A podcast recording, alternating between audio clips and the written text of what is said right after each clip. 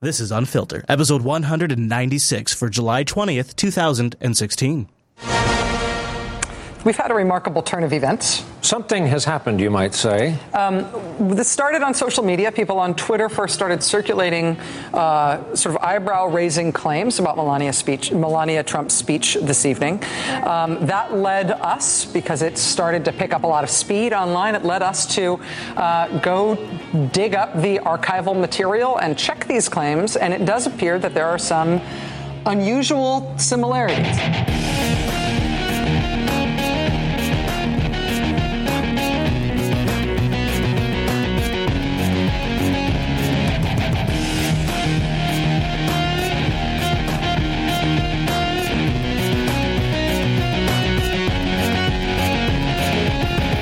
Is July 20th, 2016, episode number 196 of Unfilter, Jupiter Broadcasting's weekly show about the news you shouldn't be watching. Hopefully, that wasn't too similar to what you just announced at the top of the show, Chris. I liked it. I liked it, Chase. Thank you. It was very deliberate. But, but you know, I'm never going to give you up, and I'm never going to let you down. You know what? We're never going to let you down with this show this week. Huge, huge show. We've got some general terrorism news to get into. We've got an exclusive, not us, but one, a clips from, an exclusive interview with Assad.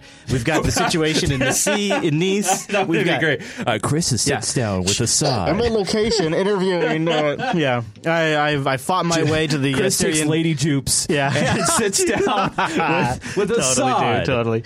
Uh, so that's like one, you know, that's like the that's the top of the show. Of course, then we've got to talk about that crazy coup attempt. In there was a coup, Coup. in Turkey, Not coup. not a Turkey coup, but a coup in Turkey. Wow. Then on top of all of that, the Yeah. nine the, the 9/11 28 pages were released. We've got some Clinton news, and then oh my God, the Republican National Convention.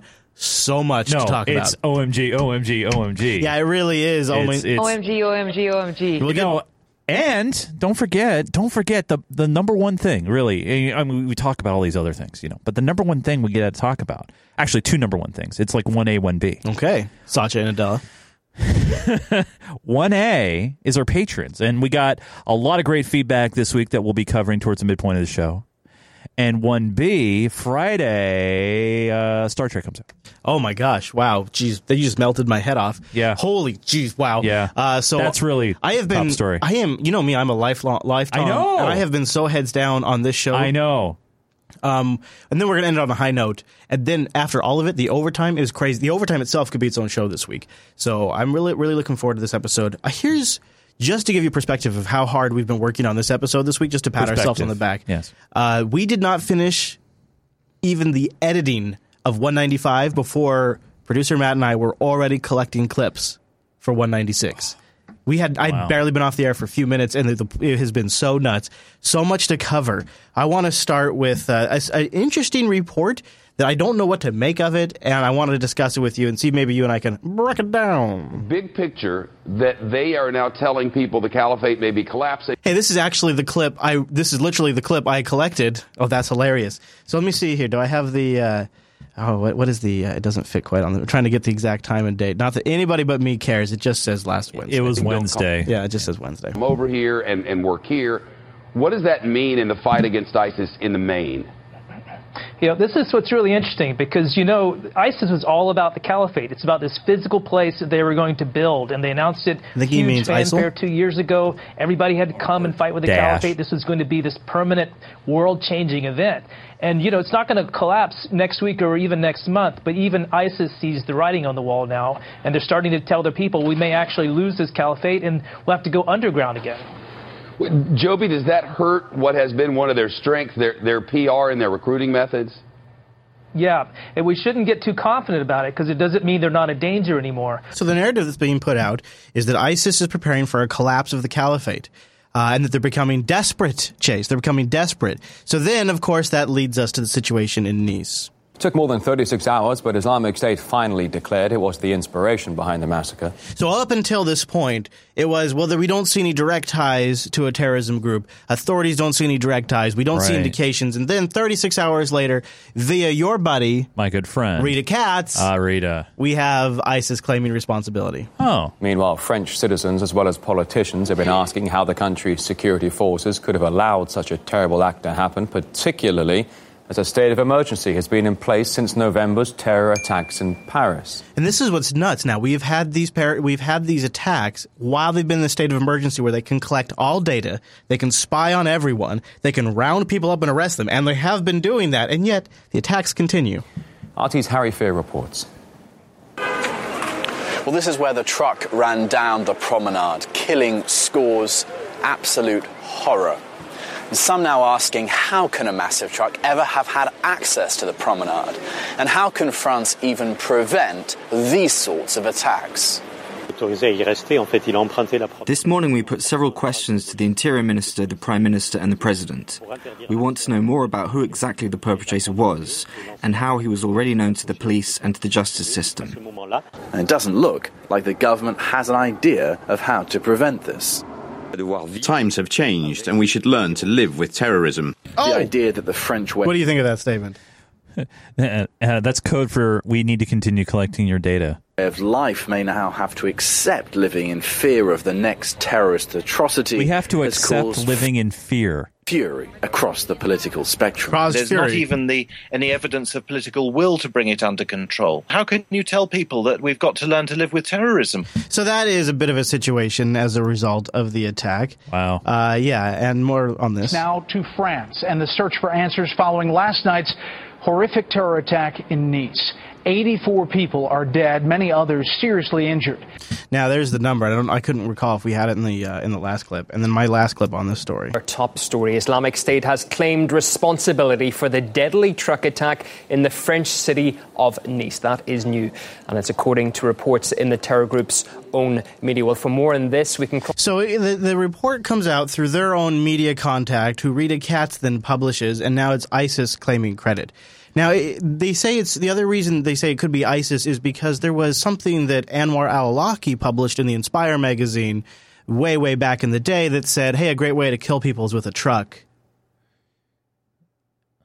I, I, wh- it's to me, Chase. What I what I what I immediately start to suspect here when when all in uh, in these shootings is these seem like deranged individuals. Yeah, that there is a lot of anger right now in the politics in general. People are sort of sick of the establishment. There's a lot of upset people for a lot of different reasons, and we are just sort of accepting on face value that all of these people are being directed by ISIS.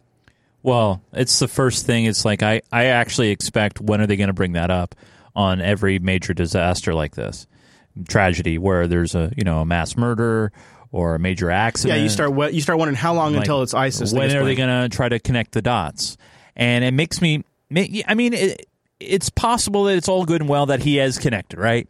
That the the perpetrator is connected to ISIS, ISIL, whatever, or terrorism. Uh, but it's like I'm I'm. I don't know. Maybe am I programmed to expect it now, and it's sad that I do, or is this uh, I'm programmed to expect it because this is how they're spinning it, and this is their their excuses and ways to continue the it just mass feels like surveillance or, it feels or like, what have you. It feels like it's impractical that all of these different events have all been organized by the same group of people. It just doesn't seem like that's how things actually work in the real or world. or you know they they take the, at these terrorists at their word when they say yeah I'm I'm doing this I was inspired by ISIS they left a note but there's no history of it right they're they're just trying to cover cover their tracks Yeah, now they're saying, well, it. it's overnight radicalization. It's overnight radicalization. Overnight. Yeah, that's what they say now. yeah but it's it's not they're just trying to use it as an excuse to help fuel the propaganda machine Seems like it to me. that's what it Um, feels like Speaking of the propaganda machine, it was in full force when they asked Assad some questions. I thought this was fascinating. Now, an fascinating. NBC News exclusive. Rare access inside Syria for a one on one with embattled President Bashar al Assad. As U.S. led airstrikes on ISIS continue in his country, Assad is also locked in a civil war that's cost at least 250,000 lives. His government accused of, in some cases, targeting civilians. Our Bill Neely sat down with President Assad today, and we want you to know that it was filmed by the presidential press office, but there have been no editorial changes to the content. Tonight, Assad speaks out about how history will judge him and on Donald Trump. Mr. Trump has no experience. So I want you to understand what's happening right now. NBC is sitting down and having an exclusive interview with Bashir al Assad, the guy running Syria during all of the crisis in Syria. And the first question out of the gate that NBC rolls with is a Trump question. It's it diminishes the seriousness of this interview. Oh, totally. It's so unprofessional. Are you sure this is the absolute first question? And on Donald Trump.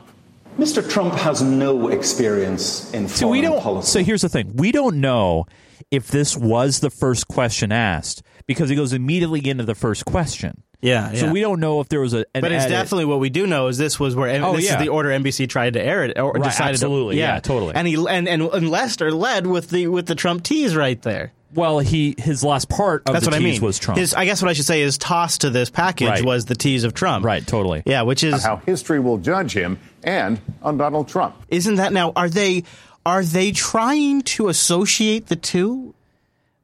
It doesn't make sense. I mean, it's like he's not saying Donald Trump and Hillary Clinton. It's just Donald Trump. It's how history will judge him and Donald Trump. Which it kind of doesn't that kind of lump them in the same category, like like like history's going to press office, but there have been no editorial now listen. changes to It's the right here. content. Tonight, Assad speaks out about how history will judge him and on Donald Trump. That is so weird to lump them together. It's weird. Mr. Trump has no experience. And then by leading with the Trump question, you now are associating Trump Assad, almost as if like Assad is a Trump supporter. Right. Is that I just I don't know. Maybe that's It's weird. It's a weird thing to do. All right. I'll, anyways, I'll let him ask the question. I'm sorry. Just fascinating. Lester. Donald Trump. Mr. Trump has no experience in foreign policy. Does that worry you? Uh, who had uh, this experience before? You know, you know, Assad. This could he when he answered when I watched this for the first first time. I was like, oh man, he's just gonna say it. He's just gonna say that these politicians come in and run a country with no experience. Obama or George Bush or Clinton before? He even laughs a little bit, dude. Yeah. He's laughing. He's laughing at their inexperience in this interview. And the interviewee just sort of totally doesn't catch it. Obama or George Bush or Clinton before? No one of them had any experience. This is the problem with the United States. You have to look for a statesman who has real experience in, in, in politics for years, not because to have position in Congress for a few years or Minister of Foreign Affairs, for example. That's, that doesn't mean you have the experience. So, a man with no experience in foreign policy in the White House is not necessarily dangerous in your view. You see how he twisted that answer? Yeah. Isn't that impressive? Wow. Is he? And he's like, he's just He's already made the assumption that he's dangerous.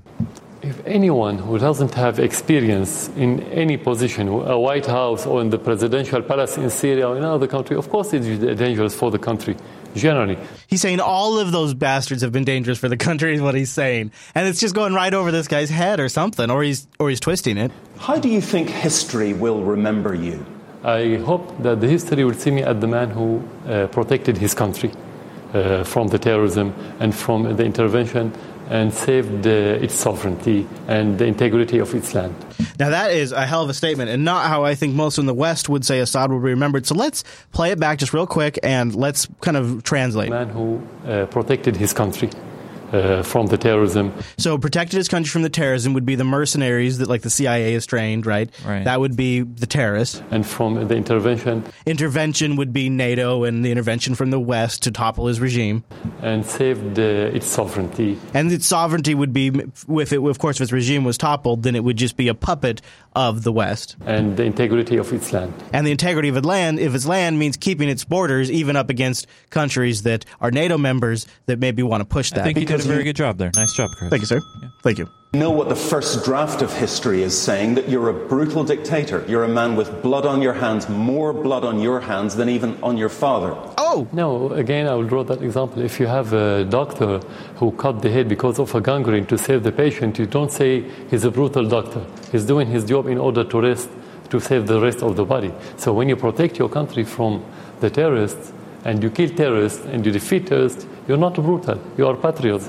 He's saying, yeah, okay, maybe I'm shooting people, maybe I'm killing people, but I'm killing people who are attacking me. That's he says, hey, I got to crack a few eggs and make an omelet. I'm not saying he's right; he's a good guy. I'm saying that's his Right. argument, and it's fascinating. He's being to see, straight with it. and it's fascinating to see Right. how NBC choose, chose to play this, and how how they just squandered. Now we have seen two different interviews with Assad from the mainstream press where they just blow it. They don't ask him anything of real any real now, value. Now, to be fair, we don't know if there's any kind of pre-qualifications on questions. Sometimes, in, in order to get these interviews, they have to pre-screen the questions ahead of time.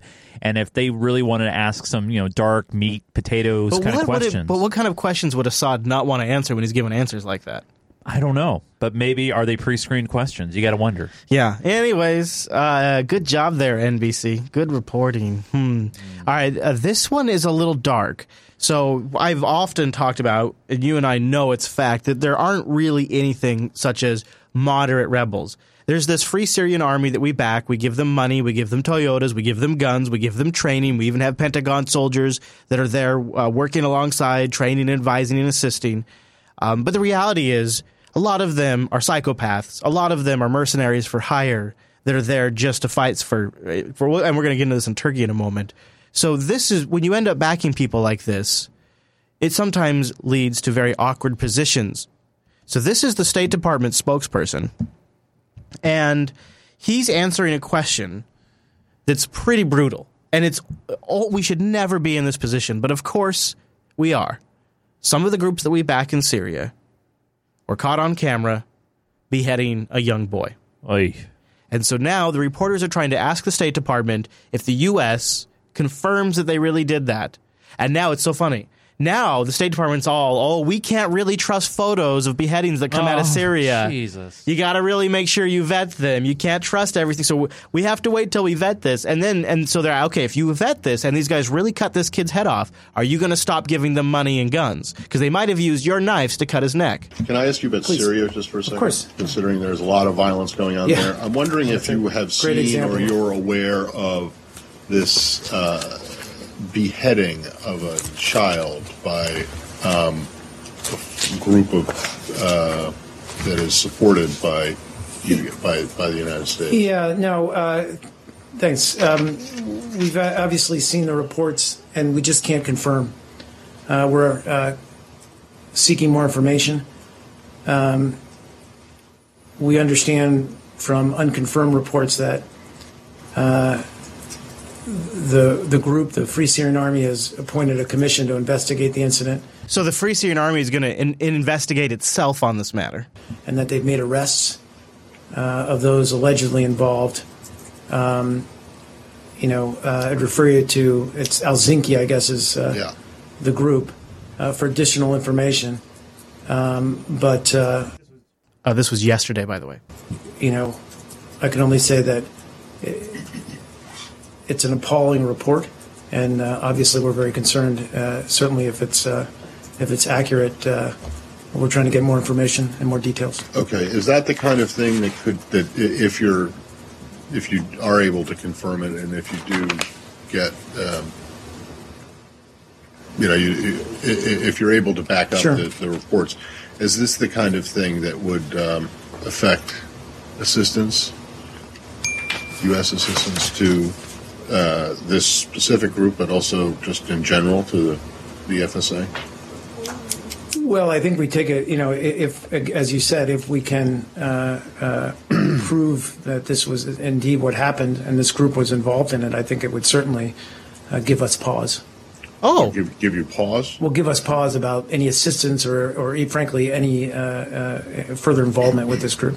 So, uh, in other words, so it will draw consequence. If it, there will be some kind of consequence, if, if I you're satisfied that this Again, I, I can't say what that consequence will be, but it will certainly give us, uh, as I said, uh, serious pause, and and and uh, and we'll look at, uh, frankly, any any affiliation or cooperation with this group we may have going forward if these allegations are proven true. Yeah, they, they, we're working with monsters, and let's be real, it's a super heavy event, and Yeah. it's not unique. It's just we don't hear about them very often. We don't get they don't get caught.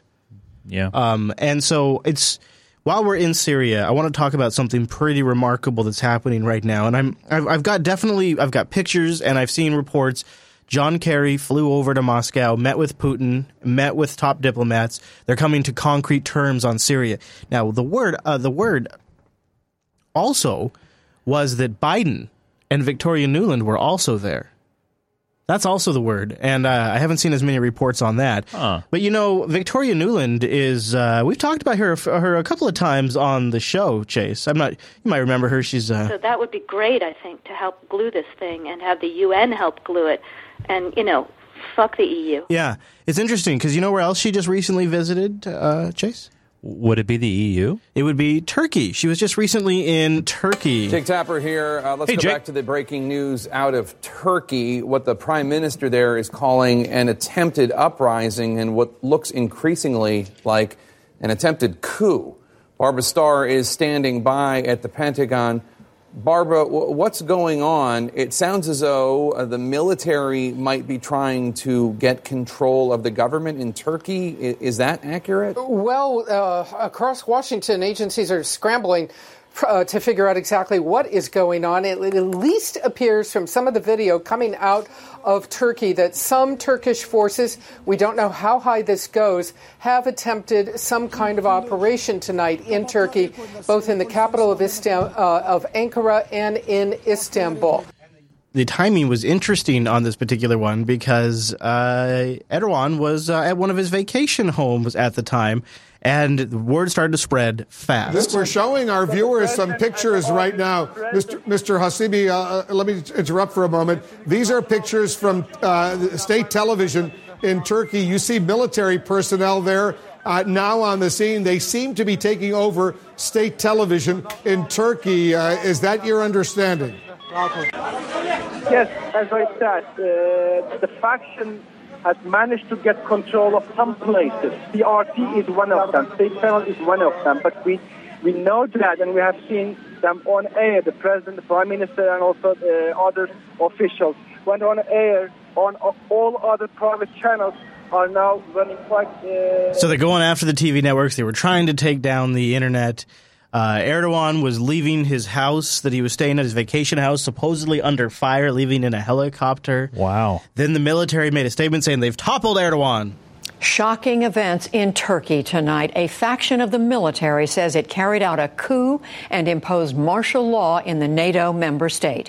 Now, this is huge. Turkey is a key player when it comes to the war on ISIS. Or ISIL. Or Daesh. Uh, and uh, a lot of a lot of people have reported that Turkey has been seen uh, healing the wounds of the rebels that we back, uh, arming them, training them. Of course, Turkey shot down one of Russia's jets that was striking. Uh, Turkey and Russia sort of recently patched things back up, but it, uh, this is a this is whatever goes down in Turkey will have huge ramifications for what happens in Syria and our war against ISIS. It blames terrorism and repressive rule and says that, quote, a peace council will reinstate democracy. Now, when they say they blame terrorism, what I wonder if they're really saying is we we are sick and tired of our government backing terrorists. Military movements and fighting are reported in both the capital, Ankara, and in Istanbul. Tanks have been firing near the parliament building in Ankara, and helicopters and fighter planes have attacked key points there and in Istanbul. So it's, I mean, nuts, nuts. Uh, and uh, this uh, CNN clip will give you a nice breakdown of the timeline. 11:25 p.m. Friday, local time. The Turkish military says in a statement that it has taken control of the country and imposed martial law. 12:26 a.m. Saturday. Turkish President Recep Tayyip Erdogan speaking to the country via a FaceTime call into CNN Turk, telling his supporters to go to the streets to fight for democracy. Can you believe that? Wow. Can you? I mean, and if you're Apple, are you like, oh man, that's not the spokesperson we're looking for? Because let's be honest, Erdogan is uh, he's a tyrant. Well, to be fair, that's Skype, not FaceTime. So. Are you sure? Everybody says it's FaceTime. Unless it's changed. I think that no, I think that is FaceTime. Really, it's Yeah. FaceTime now. And I- it's, it's I been, it's been pretty widely reported as FaceTime. Okay. Too. Uh, uh, and so this is really something, of course, because the military, for whatever reason, didn't get the internet shut down properly. Even though he flips the switch all the time, uh, he was able. So he's able to FaceTime in, and she's holding up her microphone to his uh, to her iPhone speaker. The anchor holding her microphone up to the phone to hear what he's saying. 1:50 a.m. Gunshots reported at the presidential complex in Ankara, and reports of helicopters opening fire at the National Intelligence Headquarters.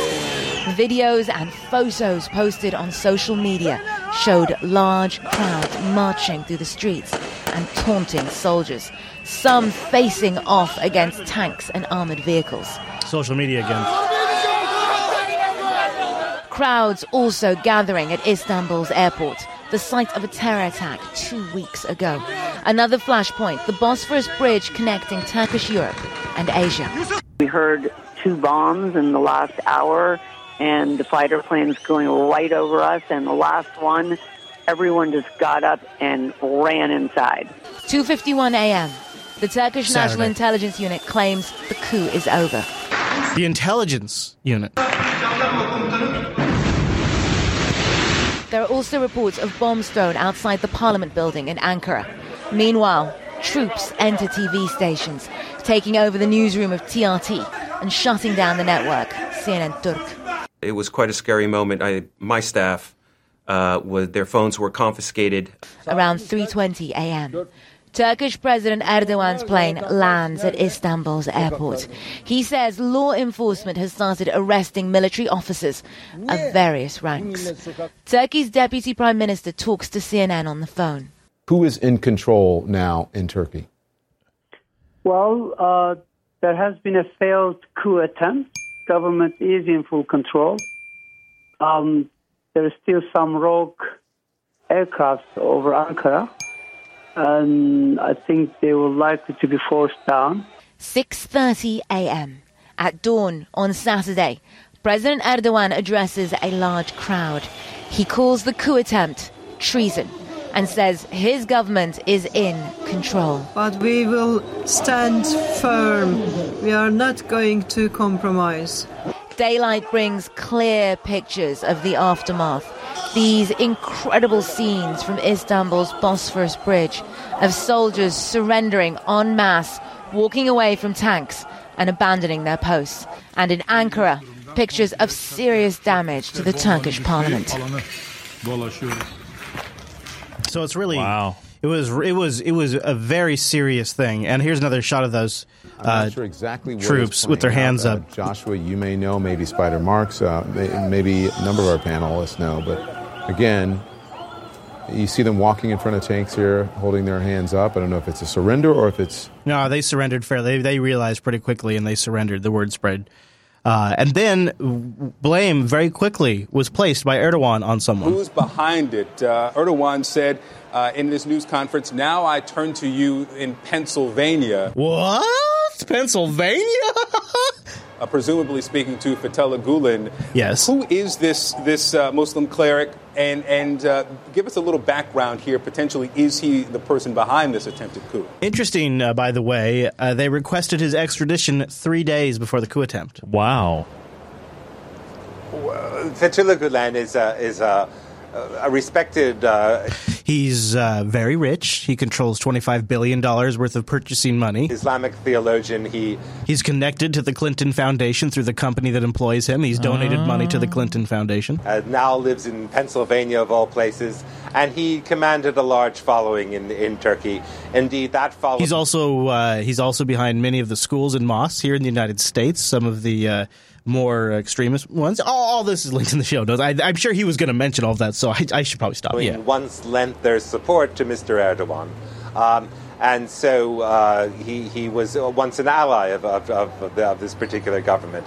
Um, his followers uh, got into government, got into positions of power and authority, uh, the police, the, the judiciary, the military, and um, many accused them of, of being sort of sleepers, of, of having their own agenda and of being there for their own purposes. Well, at a certain point, he and Mr. Erdogan fell out. He accused uh, his followers. He never gets to it, Chase. He never gets to it, but he does talk about who the guy is. He fall. There's is the falling out. anything that goes wrong in Turkey. It's, I, to my mind, it's not really credible that, you know, a, a cleric who's not terribly well living in Pennsylvania could have organized a, a major coup attempt uh, you know, thousands of miles away. And I actually tend to agree. I don't think it, I don't think it was him either. That's why I let him c- conclude it there. Uh, and there is going to be a serious fallout from this that makes you start to wonder uh, who was behind this really. I think the chances that that uh, was a fake uh, are well under 50 50. Now, this is the predominant theory online right now: is that Erdogan himself staged this. We've been covering a little bit about how Erdogan's been trying to transform his presidency into like more of an executive decision presidency, where you can have unilateral decisions. He's been trying to rewrite a lot of their laws, and uh, of course, also he's heavily involved with ISIS, so or at least the moderate version of Daesh. Anyways, the predominant theory online right now is that Erdogan himself staged this very coup so that way he could now take action. And I have linked in the show notes the numbers of people that he has now sacked or arrested as it's it's like in the military alone it's 15,000. Wow. And that's just one category. 9,000, 10, you know, 1,000 it's all in the show notes. It's crazy. Wow. So some people say, well, look, eh, this has benefited him now. He has been able to enact some of his policies in one fell swoop with, with uh, support of the people like never before. But this guy says, eh, I don't, I don't but buy it. they may not be zero. Um, it's um, um, it's it's hard to understand why they went forward with something as clumsy uh, and likely to fail as this. And so, what are we looking for tonight? Because you know, are, are Americans more in jeopardy? In other words, if President Erdogan stays, then you know, tomorrow are we in the same position we were in yesterday with respect to Turkey? Uh, I think uh, we may be in a somewhat less good situation even than we were yesterday. Um, uh, I think the tensions between uh, his government and uh, us are likely to increase. Uh, I, I think it uh, could be a uh, very unpleasant uh, coming months in American Turkish relations. I wish it were different. I, I love working with the Turks. Wow, uh, instability, more instability in the Middle East is So not either either way, this is not going to be necessarily good for us. Right. Uh, now, I, this is really strange that we didn't see this coming, but the U.S. claims we didn't see this coming, and I find that odd because we have a close relationship with the uh, Turkish military. Uh, we have we have air bases there of theirs that we use. It's tight. And joining me now is Secretary of State John Kerry, who is in Luxembourg on his way to Brussels. Mr. Secretary, thank you so much for joining us. Let's start with the attempted coup in Turkey. More than 200 people have been killed since the uprising began. Operations at the U.S. Air Base there have been halted, power's been cut. Uh, our troops there are operating off of military generators. So this is really odd. So these bil- these military bases that we use in the fight against ISIS have been having the power cut, and the Turkish government's like, yeah, yeah, something's gonna. We're just looking into stuff. It's almost like. So it's so the way things go down is that the Turkish intelligence agency uh, comes out and says, uh, "Okay, we kind of knew this was coming, and uh, the coup's over." Then Erdogan, after the after they announce it's that, done. Erdogan lands, then claims he's respond he's claiming, you know, I'm I'm uh, I'm taking control again. But Air Force attacks continue. Now that's especially where we have a special relationship with the U.S. military and their military is at the in the at the Air Force. So it's really interesting that that that, that continued and that then as a result they're disabling our ability to use the Five military Yeah. facilities in Turkey have been placed at the highest alert level. This seems to show a huge level of disrespect. Who is responsible for this? Is it Erdogan? Uh, Jake, we don't have all the details of what has happened Oh, no, with of course. to the coup. Can't answer that directly, and of course I'm never going to. What we do know is this. Uh, I talked three times yesterday with the foreign minister of Turkey. They assure me that there will be no interruption of our counter ISIL efforts. But there is literally interruption still right now today. It is a fact that there were some difficulties at Incirlik, but apparently uh, there may have been some refueling that took place. With He's just he's just lying. I mean, he's obviously covering it up because it's still an issue right now. And Yeah, it's not like it's stopped and everything's fine again. I I kind of have? I kind of have a little bit of a bacon theory here. Oh, is this bacon from Luxembourg all the way? Yeah, it definitely is. Yeah, Kerry got some after he was on talking to Putin. Yeah, fair enough. He sent it over to me because I'm a So- good friend. It's interesting that this happens while Kerry is over in Moscow. Moscow and Turkey have been having a lot of problems recently. Erdogan's making some moves that are making our fight against ISIS not go the way we want it to go. It seems to me that it is in maybe both Moscow and the U.S.'s interest to do a little regime change in Turkey, and we are the coup masters, right? However, I don't think the U.S. was behind it. Oh, I don't think so either. It- see, if, when the U.S. does it, We do it with class, and we get it done. yeah. And here's how you here's how you, Mission accomplished, Chris. Here you do it. You do it slow. You play dirty. You get mercenaries. You get terrorists. Because here's the difference: when you get the military to do the coup, they're just they're not as committed. You know, they're not they're not willing to kill enough people. They're not. They didn't throw the president in jail. Have they you- didn't properly shut down the internet. Have you they didn't. How to stage a coup, Chris? Is this what you're repeating to me right now? What? No. Okay, I just want to make sure you. The all right. difference, see, when you hire a mercenary or a Right, terrorist, yeah, yeah. they're willing to kill anybody for as long as it takes, and they'll they will they will stop at nothing to accomplish their goal. Whereas the military, you know, uh, you uh, you hope. You, you hope that at the end of the day the military are good people and they're only going to go so far. Right. And it feels like they wouldn't make a dramatic move like this unless they had a backing of some outside power. True.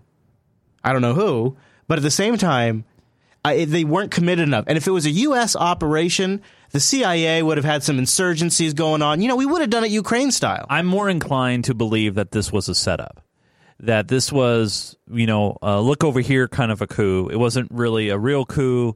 It was just to give the Turkish president a little bit more umph and a little bit more, uh, you know, a little bit more lean uh, leverage. There we go, leverage to push his policies. Yeah, I don't know, man. I mean, come on. I mean, it, it was it was wrapped up by the end of the weekend. Yeah, they really messed up. They really did. It, uh, yeah, and it definitely has worked in his favor. I, I see. Here's the thing: if you look at the flight logs for Erdogan's flight out of his uh, vacation home, Yeah. when his helicopter was leaving, there were shots fired. Like they were shooting at his helicopter, and he's shooting down. There, there. Well, he wasn't, but their helicopter was shooting back down at the ground. Like Were they shooting blanks? Like, I, I mean, now you're frying some serious bacon. now you're frying the bacon. with tracer rounds. By the way, this bacon's from Berlin, uh, but no, you never. I, I'm just saying. You ever watch Wag the Dog, or you know, like Wag the Dog? Yeah, I'm saying. Yeah, I mean, it was perfect. So the the way because he was at his vacation home, he couldn't be arrested. He really, you know, he had a chance to get away. Then his plane was able to stay in the air until the intelligence agencies cleared things for him to land. It, it worked out perfectly for him Oh, yeah. that way. Uh, Lots of bacon, though. but I don't. I just. Lots of bacon. I don't think he needed to do this. Things were already kind of going his way. But he was able to, like you say, make some uh, wholesale changes. Boy, he sure did do a lot of house cleaning. Yeah. Yeah, he uh, he really did a lot of house cleaning. Okay. Well, before we get into the RNC stuff and we get into the Trump, uh, the Clinton stuff and all that, why don't we just really quickly do the 28 pages?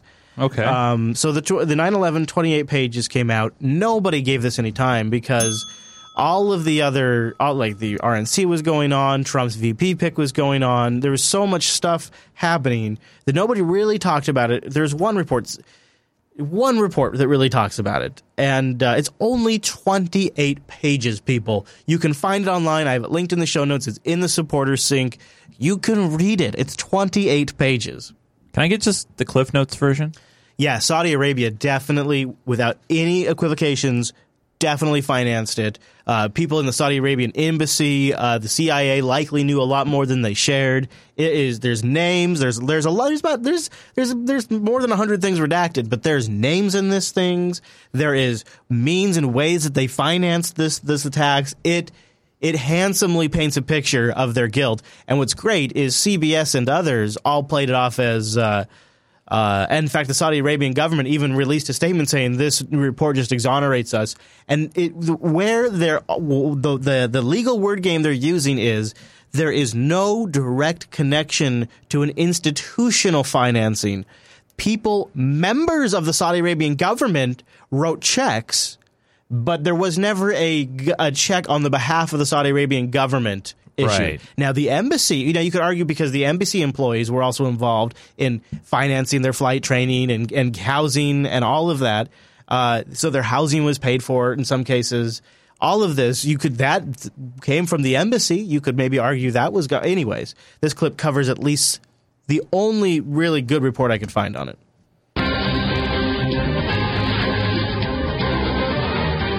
Intense. You see that? You see? He was, did you see it? He's clearing off his uh, shirt. He was. It's great. I love Oh, so it. good. And the the music's so you know hardcore pretentious. Yeah! Let's go play some football.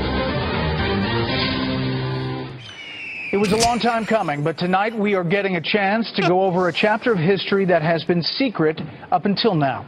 It took years to get 28 pages of a congressional report released discussing allegations that Saudi Arabia had a hand in the 9-11 attacks in some way, shape, or form. Tonight, we bring back correspondent Kevin Corke at the White House to show us what's inside.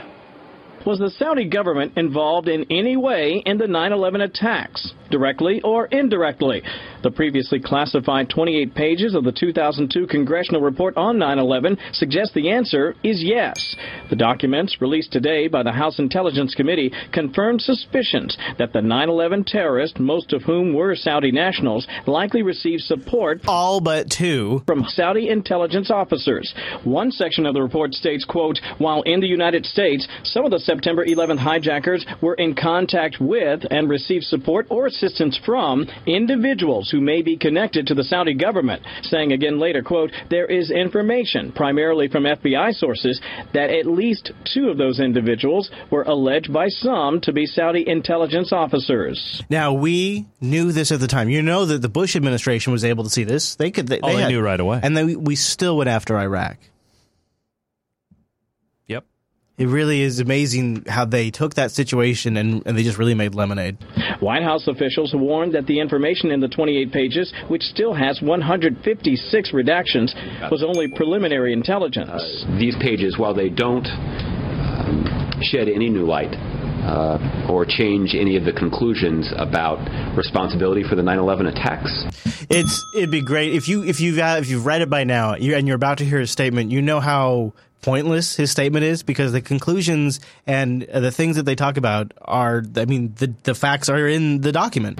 uh, they are consistent with the commitment to transparency that the administration has tried to apply. They now he's saying that releasing this is is one of their edicts of oh we're being transparent and we're being open. when what we've What? been we've been covering it, they're all their efforts to block its release this entire time. Commitment to transparency that the administration has tried to apply to even sensitive national security issues.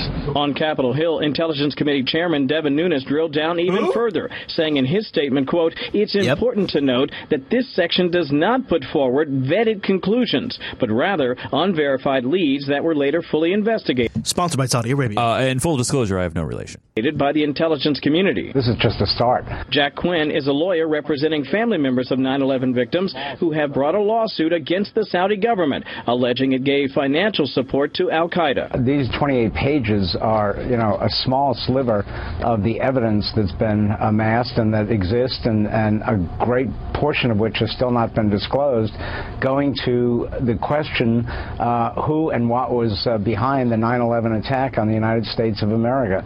There is no Saudi government involvement or involvement by Saudi officials in the events of 9 11. Oh, okay. A strong denial from the Saudis right there. And Brett, it may surprise some Americans to learn that the White House and the Saudi government actually do agree on one thing, and that is their opposition to JASTA. That's the Justice Against Sponsors of Terrorism Act, and that, hmm. if it made its way through Congress and were signed by a president down the line, could hold, like the Saudi government, for example, financially responsible to 9 11 victims' families. The White House says that would be a very bad idea. Oh, yeah. Brett?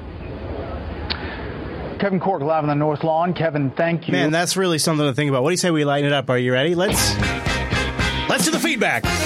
Okay, Chase. Now, uh, are you ready to bust into your set? Let's. Uh, Wait, what, what was I- that? I, wanted to lighten it up the That- mood. That, was that's some. Uh, play that again. yeah, buddy. Hey, everybody! It's time again to fill up my sack. That's how we go. uh, That's how we roll. Chase's Ah. sack. Brought to you by you Patreons out there at patreon.com slash unfilter. All right, let's open All it up, Chase. All right. Open it up. All right. We got a lot. Got a lot. By the way, uh, I put the call out to all people at five or more per month to support us. And- I, that does that does kind of sound like porno music. And since this is the uh, Boy, that uh, that doesn't really. Here, I'm gonna, I'll just play it. I'll just I'll just give you a bed. Okay, here we go. Start it back up, and then you have a bed. Go, Chase. right. And Ash writes in and says, Hey, I'm reading Hunter Thompson's Fear and Loathing on the Campaign Trail of 72, and I can't help but feel that very little has changed in American campaign politics since then. Do you share this view? Actually, Inaj, I think it, it's gotten worse because there's so much more money involved now and so many more special interest groups than the 70s Yeah. and 80s. It's just boy, worse. and we're about to talk about the RNC uh, Oh. convention, and I, Yeah. yeah. So that the boy, okay, woo, yeah, woo, Yeah, it's, good, it's worse. I think Okay, it's continue worse. on. Landon writes and says, "Hey guys, one angle that I thought you uh, that I thought you would be interesting that you have not brought up yet is the nomenclature ad language around the gun issue." Assuming it comes up in the news cycle this week, feel free not to read this part. You touched on this when Chase apologized for calling the Orlando gun an assault rifle, but I think there might be something here. With both sides using language, I feel like the news and the reporting may be using language here in a way that touches the very core of this show. I don't think you all need to show an agenda to talk about the use of language to shape and influence the national dialogue. I just think this would be an interesting angle if it's relevant. Hmm. Okay, something to think about. I don't know. I, have, I don't know if I have a response. Well, so you know, it- you know how they're describing guns Yeah. and, and how you know they they they they try Well, to we say did cover well, it. gun try, uh, caused this or do you uh, remember the clip I covered where they just they started the assumption that it was dangerous because it was an open carry area for Cleveland? That was something we did kind of begin to discuss it then. So, all right, Yeah. are you ready for the next one? Yes. Fluxola writes in and says, Hey, you all have mentioned before that you watch all the feeds. Well, that's a lot of feeds. I'd be interested to know how you manage that. What is your process for consuming and processing the glut of information that is created every day? What tech or workflows do you use to help parse it all? How do you take the behemoth, transform it into something digestible, sift through it, and then produce in such an seemingly efficient way? How do you do it? Wow, that's a boy. That's a question where we could do a whole episode on it. Um, and Cliff it was version. this this week. It was particularly particularly challenging because there's so much coming in so much all the time. So it's multiple methods. Uh, Producer Matt has a whole bunch of ways to collect clips himself. Uh, and then here in the studio, we have several streaming services. Yeah. Um, a couple that I don't want to mention. One I will mention is Sling, and then of course there are ways to get uh, streaming services through cable providers. Yep. Then also uh, there is Sirius XM, which is where we get our audio clips from time to time where you hear them. We also will do clips collection online, so the, there's a lot of great clips we'll pull off. Like uh, Mox News will post clips from time to time. We'll pull a lot of different sources online, especially for the RNC. Everybody was live streaming. So when when it comes to when it's a live stream, it's really easy for us to just capture the Oh, yeah, entire just thing. right. And all major events these days are pretty much being live streamed. Like uh, right now, uh, I, I hear at the studio, I don't have a uh, cable service I, because uh, it's a it's a business. We can't get consumer uh, TV service. It's just a limitation. Incredible. But we're still able to tune in via different services. Like right now, I can uh, pop into uh, Fox News. What I learned yesterday, I'm applying tomorrow. And that And I can see that they're they're at commercial right now. You can see they have Cleveland on another cam. So we have ways to pull in different streams here in the studio and then record them diff- with different facilities. Yeah. Plus combining online sources and Sirius XM, and then uh, there is a whole nother process for the online news collection, which is it's a whole into itself a process. But uh, thankfully, by splitting up some of the workload and then by uh, sort of looking at the news from a high level and saying, well, out of all of the stuff, these are the things we really have to talk about. And then from that came the overtime when, okay, now here's the core things we have to talk about, but there is a little bit more you should probably know about or some additional information you should probably know. And that's when the overtime came along. Uh, which was uh, probably could have been its own separate show at some point, but we decided to do it that way. So I hope that kind of. I think it does. Does that kind of yeah, that, that, that works. That works. So let, let me reach back into my sack here. All right, Chase, you get back in the sack. Yeah, so he says, uh, "Hey guys, this is from Zach, by the way." He says, Hey, "Hey, guys, I've been watching and enjoying Unfiltered since the very beginning. I was very excited to finally be able to vote in a presidential election until I saw the choices it dwindled down to." I found it at times hard to be optimistic and care about the issues recently to the point where I just might pass on voting as I don't feel my vote has any power. Many people I've talked to in my Hmm. I've been hearing that from my family. both major parties Yeah. feel this way. And my question is, what is your advice to people in this camp who have begun to lose hope and interest in the current political system? My thought you have uh, an incredible power. And even though you feel personally that your vote may not matter, and while statistically it may not, you know, by looking at the numbers, you have the power. You live in a country that allows you that power to vote. And, you know, whether or not you feel you should exercise that right that you have to vote. Uh, because not only maybe you may not need to vote for president because you feel you don't like the choices between Trump and Hillary or, or Gary Johnson or Jill Stein or any of them. There are probably loads of elect, uh, local elections and things that are happening in your world. Yeah, okay, fine. that You got me need- there. you I need think to take I'm- care of. I think what you should do is uh, give a serious consideration to voting third party this year. Why not? Give it serious consideration. If nothing else, uh, it's a number towards dissent. And you know what? No matter what you say, and I hate it when people say you're throwing away your vote. A vote for this person is a vote for that person. No, a vote for that person is a vote for that person. Period. Might as well throw it away anyways, right? All right, Chase, next one. Gotta keep it moving. Keep it moving. Writes in and says, Hey, I realize that from the other side of the pond, British and European problems seem less important, but actually, it is quite actively engaging at the moment with recounting of election votes in Austria, the Italian referendum, not to mention the car crash coup of UK Labour MP's attempt to oust Jeremy Corbyn by fair means and foul. Sometimes I wish you would look or could look a little outwards a little bit and comment more on the whole world seems to have gone a little crazy and not just the North American part of it. Though Oh, okay, let's answer right there. So Yeah, uh, okay. it sounds like maybe, hopefully, he's volunteering to be our correspondent. Multiple times he did now give us the- some li- uh, links, by the way. Multiple times on this show, we've asked to have somebody that could give us some audio that recaps what's going on or something so we can find somebody we can reliably work with that's well informed that we can trust and build a relationship to inform this show because we're heads down on this stuff and we don't want to half ass our coverage. Yeah. And so continuously, especially after we got so burned by you guys, I'm just saying with the Nigel, when we first covered Nigel Farage a year and a half or two years ago, whatever it was, and the beating we got from it, and then the then to end up later on with the Brexit, that whole thing burned me really bad. And so my my answer is I'd love to connect and work with somebody over there who is passionate, who is informed. Uh, who wants to work long term with us to, in a way to co- maybe even collect clips and work with producer Matt to work them into the show and with me, or even maybe to you know record a piece of audio or come on the show at a certain moment at time in the show from time to time and talk to us about what's going on. Yep. Uh, so that way we can have somebody who s- speaks the language that understands what's going on. And so that's why we don't have a lot of coverage, though from time to time we do try to dip in when things are really uh, kicking up. But of course, we also would end up with a three hour show sometimes. Fair enough. Anything else? No. Oh, that's it, huh? Oh, okay. So, hey, All if you guys want to be a part of Chase's Let's fun. sack, Yeah. If you Yeah. want to be a part of this, If you want to get in that sack. If you, you want to get in my sack, check uh, get in the sack with me. Head on over to patreon.com slash unfilter. And uh, occasionally from time to time, we will include those at $5 or more per month. But Yeah. hey, so right, so we're going to go back to 33 just to keep it shorter next yes, week, right? Yes. Okay, so if you're at because I missed level, out, I missed out. Uh, but yeah, if you are a 33, a Club 33 member, you get exclusive access to the uh, this part of the show. So uh, next week, I, I hope to hear from you guys supporting us at 33. And if you you know if you love what we do because we are listener supported, support us today. Alrighty, thank you everybody at patreon.com slash unfilter. I, I think we're going to spend a lot of the 2016 election stuff on Trump and the convention this week, but I do have one clip I wanted to play for you because I watched uh, Comey's, uh, what's the matter, Chase? What is it, what is it boy? None. Oh, okay. I watched, uh, I, I watched uh, Jim Comey's uh, testimony uh, where he kind of implied that they were investigating Hillary Clinton and maybe the Clinton Foundation. There was a moment where he said, uh, they asked him, has she, um, has she lied under oath? And he said, not in any of our investigations. Which kind of implied there was another. But you remember that moment when he said that? Yeah, that's right. So I I've do. been looking for more info on that, and uh, well, here's something I found. Kind of a bit of a roundup of what's still going on with all of this.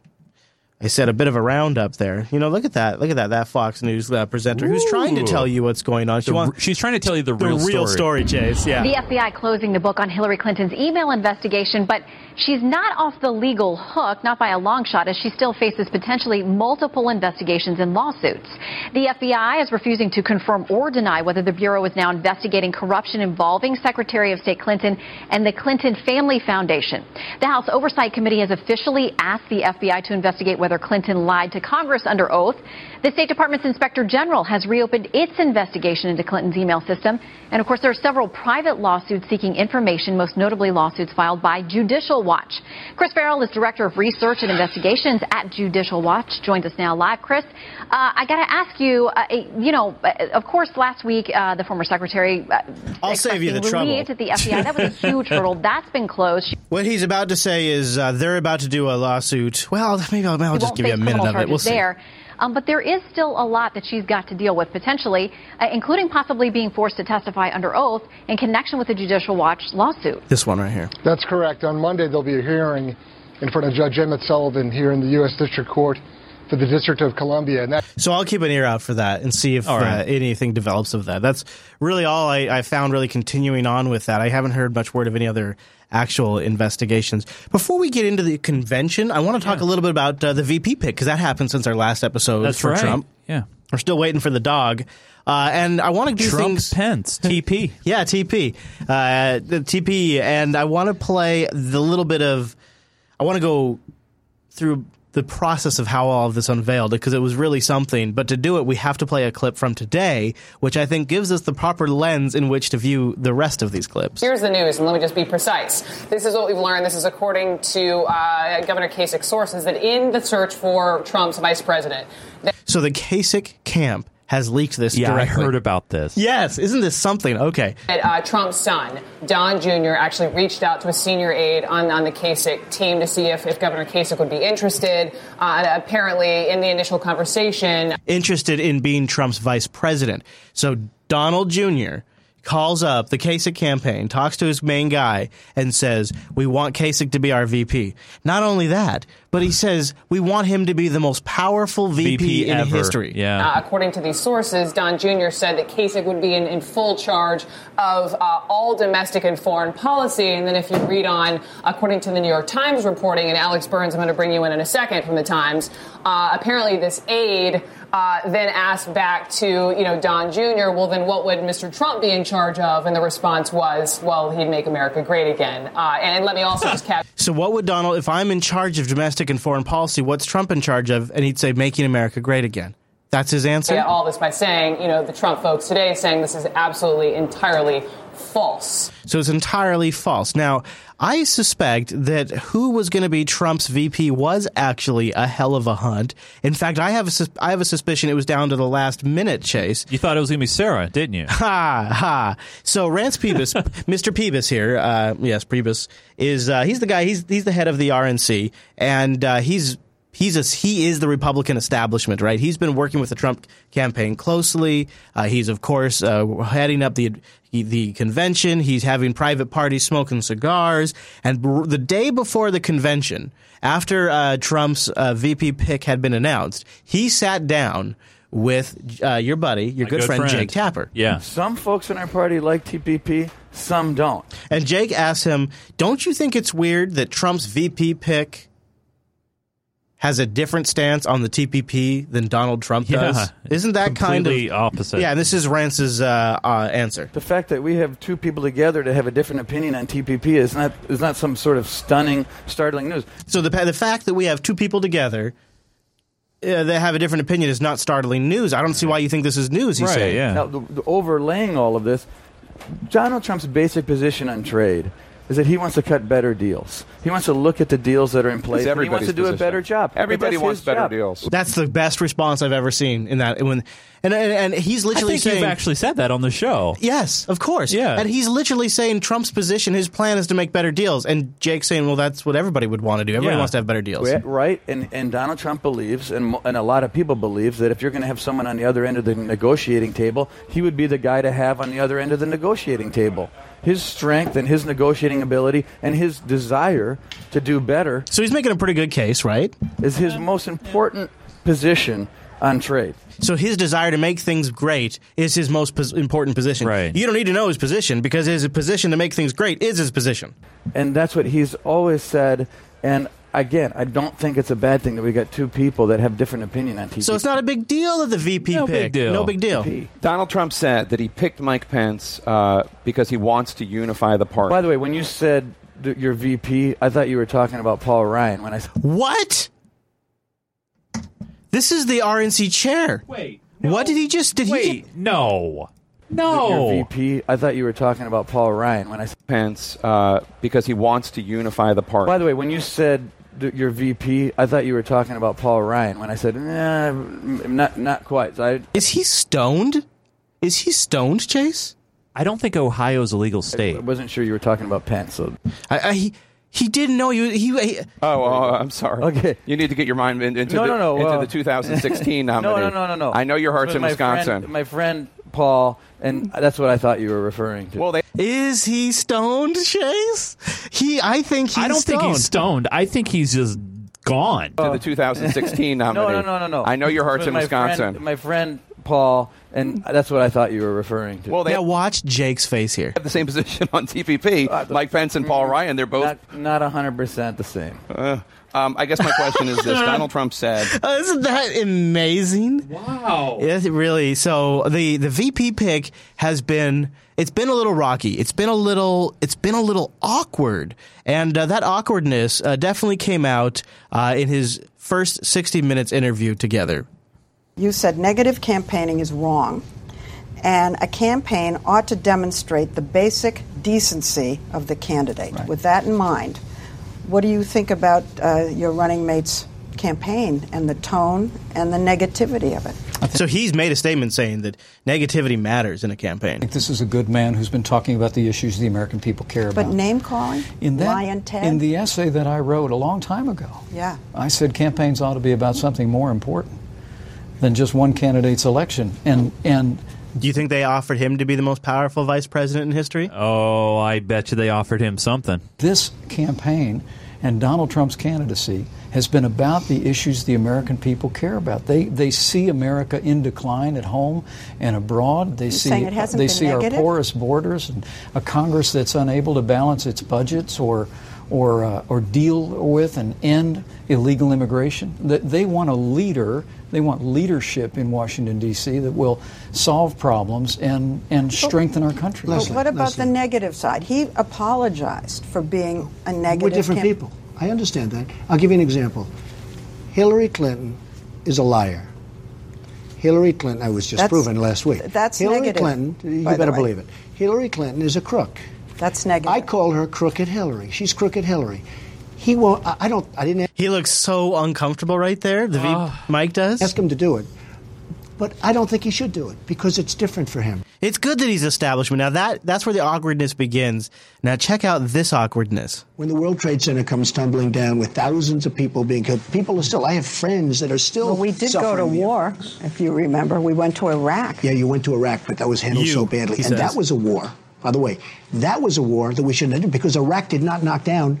Your excuse me, running mate. This is a this is a major that's a major position of Trump, right? Oh, Hillary yeah. made a mistake. She shouldn't have voted for the war in Iraq. I never voted for it. Also, notice how he jumps in with "excuse me" as soon as she starts coming back at him. Iraq did not knock down. Your excuse me, running mate Iraq did not voted knock for down- it. I don't care. What do you mean you don't care? So Mike voted for the Yeah, war in he Iraq. voted for it. That's a little awkward for Trump because it's a huge part of Trump's campaign. don't care. What do you mean you don't care that he voted? It's a long time ago, and he voted that way, and he also misled. Isn't that rich?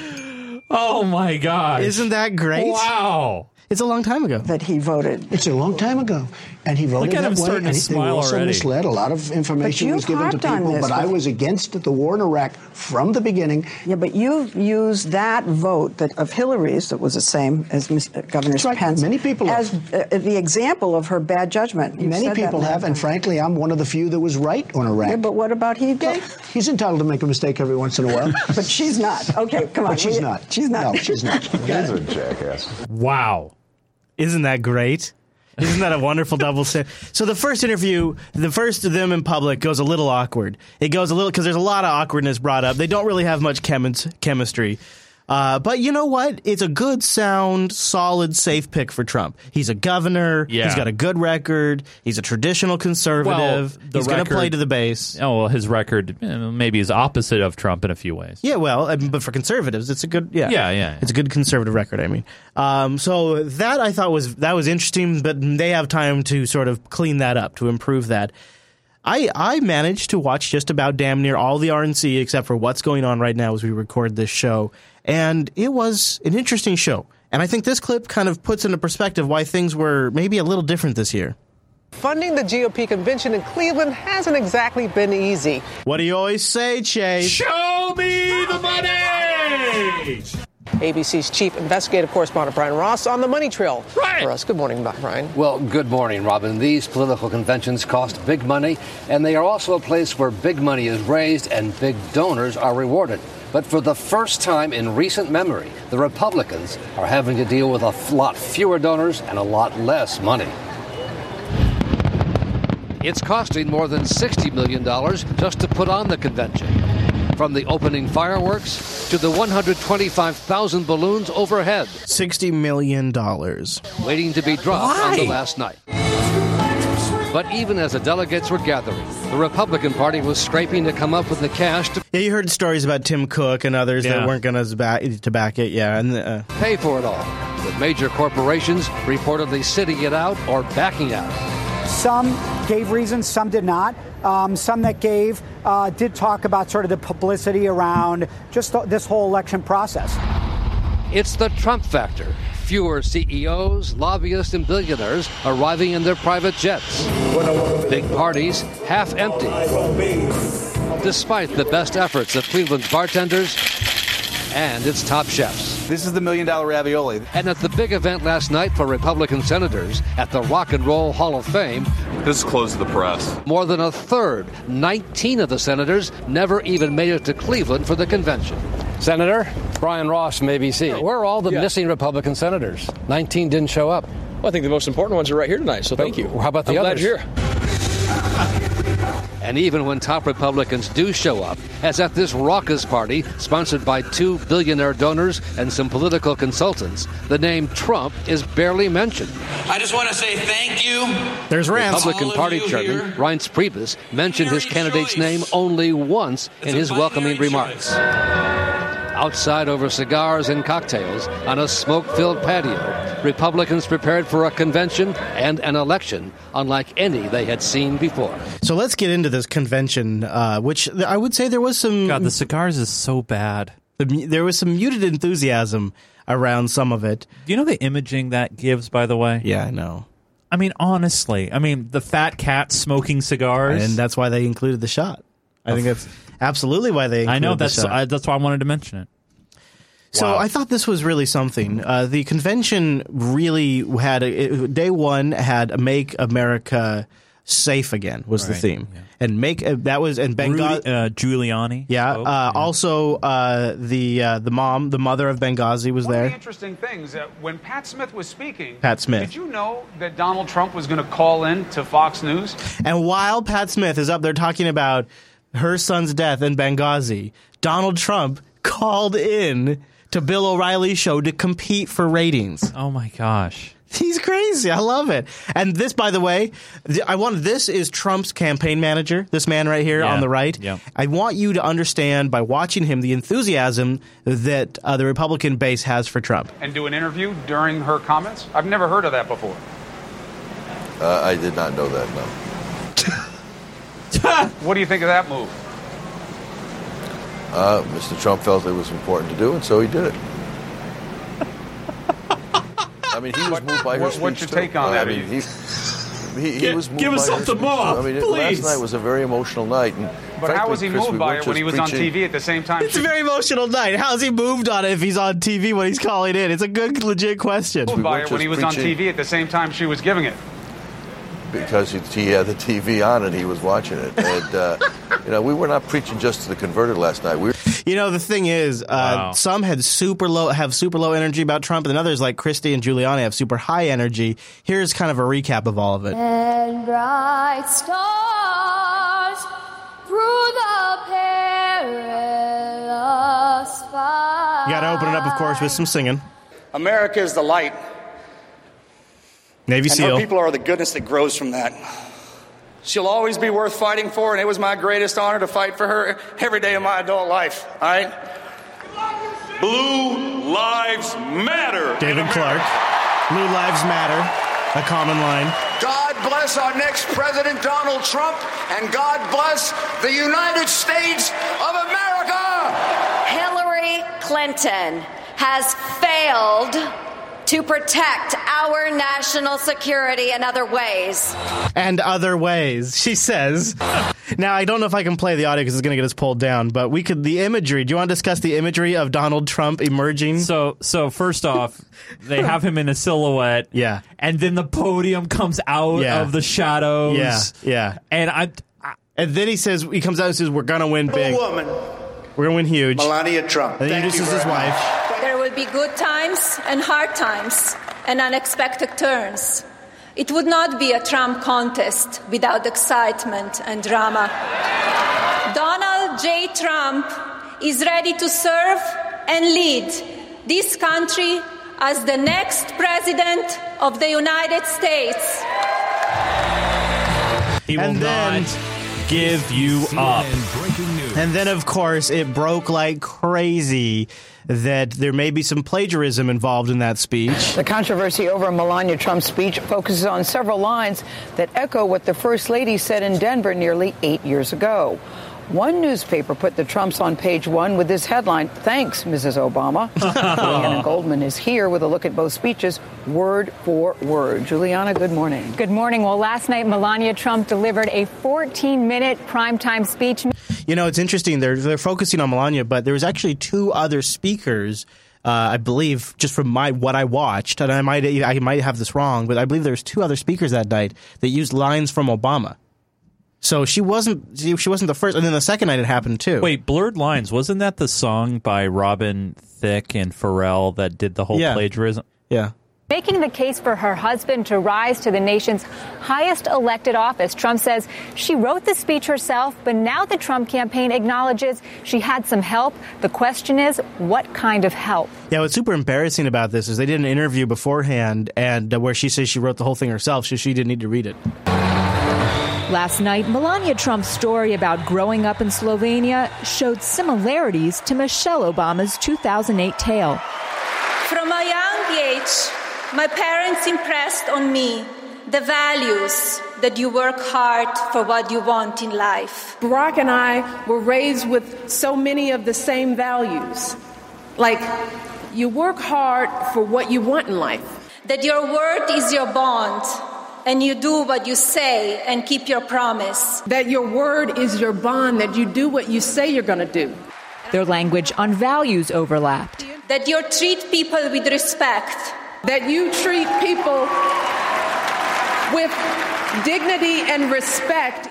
At least 58 words appeared to be lifted, the similarities in stereo. Because we want We our, want our children, children in this children nation in to know nation that the to know that only the limit only to your limit to the height of your achievements is the is the strength reach of your your dreams dreams and your willingness your to work hard work for for them. Wow. Ah. That is without a doubt intentional. Now, to be fair, to be fair and balanced here on the show, I mean, this kind of stuff has been happening previous to this. I mean, Obama lifted some lines. That's previous, totally different, though. This is Is this to- totally different? This is direct from the previous first lady uh, candidate. This is this is this But is. she wrote it herself, Chris. How is that even possible? Then cable news swooped in. What I wonder is how could anybody be so fundamentally stupid as to believe that you can give a speech like this and no one would You know, notice? speech- they're close. not close, sir. They're unbelievable. I would have been fired for this. There's no question about that. Donald and Melania Trump talked with NBC News last night in the lead up to her speech. Has she gone over the speech with you? Did you practice it on the plane? I read once over it, and that's all, because I wrote it and uh, uh, with a little help as possible. While the Trump campaign called Melania's speech a success, Yikes! Uh, and so, okay, that had to, that had to be intentional. And I, I you know what, Chase, because I didn't want to get pulled down. You know, you know, I wasn't going to play this. You know, I said I wouldn't do it. but I, I think I feel like it actually adds to my case. Uh, I don't know if I. Oh, maybe I don't have it anymore. I might have dumped it. But I feel like that when you put lines like that in a speech, that has to be intentional. Oh yeah, no, it totally is. It totally is. I mean, when I when I heard the comparison, and I started thinking to myself, are they hmm. intentional? I, I mean, what's going on here? Right. Are they intentionally trying to do this, like to make fun of this? And Yeah, here it is. Here's a, here it is. This is so they have her Oh, taking yeah. Michelle's lines, and then and again, these speechwriters. This is what they're paid to do. He will never ever give up. And most importantly, he will never ever let you down. Now, there's no way that was accidental. Never gonna give you up. Never ever gonna let you down. The exact phrasing. Never gonna give you up. Never ever gonna let you down. Never gonna. I just I I suspect it's sabotage. It feels it feels like sabotage. But she went over the speech. What she wouldn't realize that, like, no one would read this, no one would proof this, nobody. Well, why would they know? Oh, jeez. Why would they know? Why would they know? Uh, here, here's another. Here's more coverage of it. This is we, we We've had a played this. remarkable turn of events. Look at the Something has reaction. happened, you might say. Um, this started on social media. People on Twitter first started circulating uh, sort of eyebrow-raising claims about Melania's speech. Melania- It just people started realizing it almost immediately changed. They're like something's wrong. It was obvious. It stood out. It's so weird uh, that he that they did that. Also, a part of Donald Jr.'s uh, speech that played recently was also plagiarized. Uh, b- but uh, not. eh, But the speechwriter, it, it was self plagiarization because the speech it was from a speechwriter's book that he had written himself. So it's not. Fair exact- enough. It's yeah, it's not exactly as. I mean, so if it's intentional, uh, so you're saying sabotage? Is that your your official thing? Is that what you It, think? it, it is? it, it almost seems like it almost seems like somebody's trying to. I, I don't know. I, am trying to think of what else it could be. I mean, what do you? I guess I guess I try to. I had a clip where uh, they talk about uh, the process of these speech writing. Uh, some people, like Andrea Mitchell, says it's uh, it's at least if nothing else, it's poor staff work. Uh, there's a here's a clip of Washington Post editorial columnist Michael Gerson was a speechwriter for President George W. Bush. Anita McBride served as chief of staff for First Lady Laura Bush. Both joining me now. Well, it, you would think that at a Republican convention, if you're going to steal a speech, you'd steal it from a Republican. I'm sure that Laura Bush and I know Nancy Reagan and other Republican first ladies had some great speeches they could have taken paragraphs from. Michael, let me first ask you. You are a speechwriter. How does this happen? Well, it happens with poor staff work. It's hard to attribute that, in my view, to Mrs. Trump. No, I would say right off the bat, the principals get a lot of help. Everyone except perhaps Barack Obama, who's the best speech writing president we've had. Mm, okay. So here's why. Here's what I think it is. Here's why I think it's sabotage. Uh, well, the, the uh, you know what? I'll play this clip because they, they say it. Speech. This turns this night into a catastrophe. Uh, this is a uh, plagiarized speech, hands down, game, set, match on that. What an outrageous disservice to Melania Trump by the speechwriters on that on that campaign. Um, Nicolle Wallace talked earlier today about the fact that the Trump campaign, such as it is, is not configured like a normal political campaign, and maybe you don't need to be configured like a normal campaign. We know uh, tonight, as you watch the incongruity between the speeches, the lack of a theme, the lack of a connection, the day starting off with the targeting and attacking the Ohio governor, right through the end of the program. You know, Hamilton on Broadway is a great show. It's a great production. No one leaves it early. Tonight, in the middle of a show, and be clear, this is a show. A lot of people left it early. Yeah. and the ratings aren't doing as good as expected either. But here's where I think they're going with this thesis: is they sabotaged her introduction to the American people. They they wounded her as a valuable, valuable, legitimate participant in the campaign. Oh, I see. They so didn't like take her she's down. A, she's a weak first lady, She- a potential they've, they've first knocked her down now. Right, Like she yeah. was going to be the best D. Uh, hum, uh, she was going to humanize him. She was the best defense against the, the fact that he, uh, the you know, Oh, they say God, he hates women. Such a good point, man. Yeah. So they, I, I I thought about that and I'm thinking, yeah, they've they've tore her up. They made her look stupid. Yeah. They made her look stupid in front of everybody, in front of, you know, millions and millions of viewers on the Ah. stage of the RNC convention. But who? The speechwriters did. So so his speechwriters. I don't know. I watching the RNC convention, I can tell you there are people there that barely want to be there. Uh, Paul Ryan stopped by and uh, he had uh, a very awkward. He gave a very awkward endorsement. Like he's like, uh, basically, let's just keep going. Everybody just stick with it.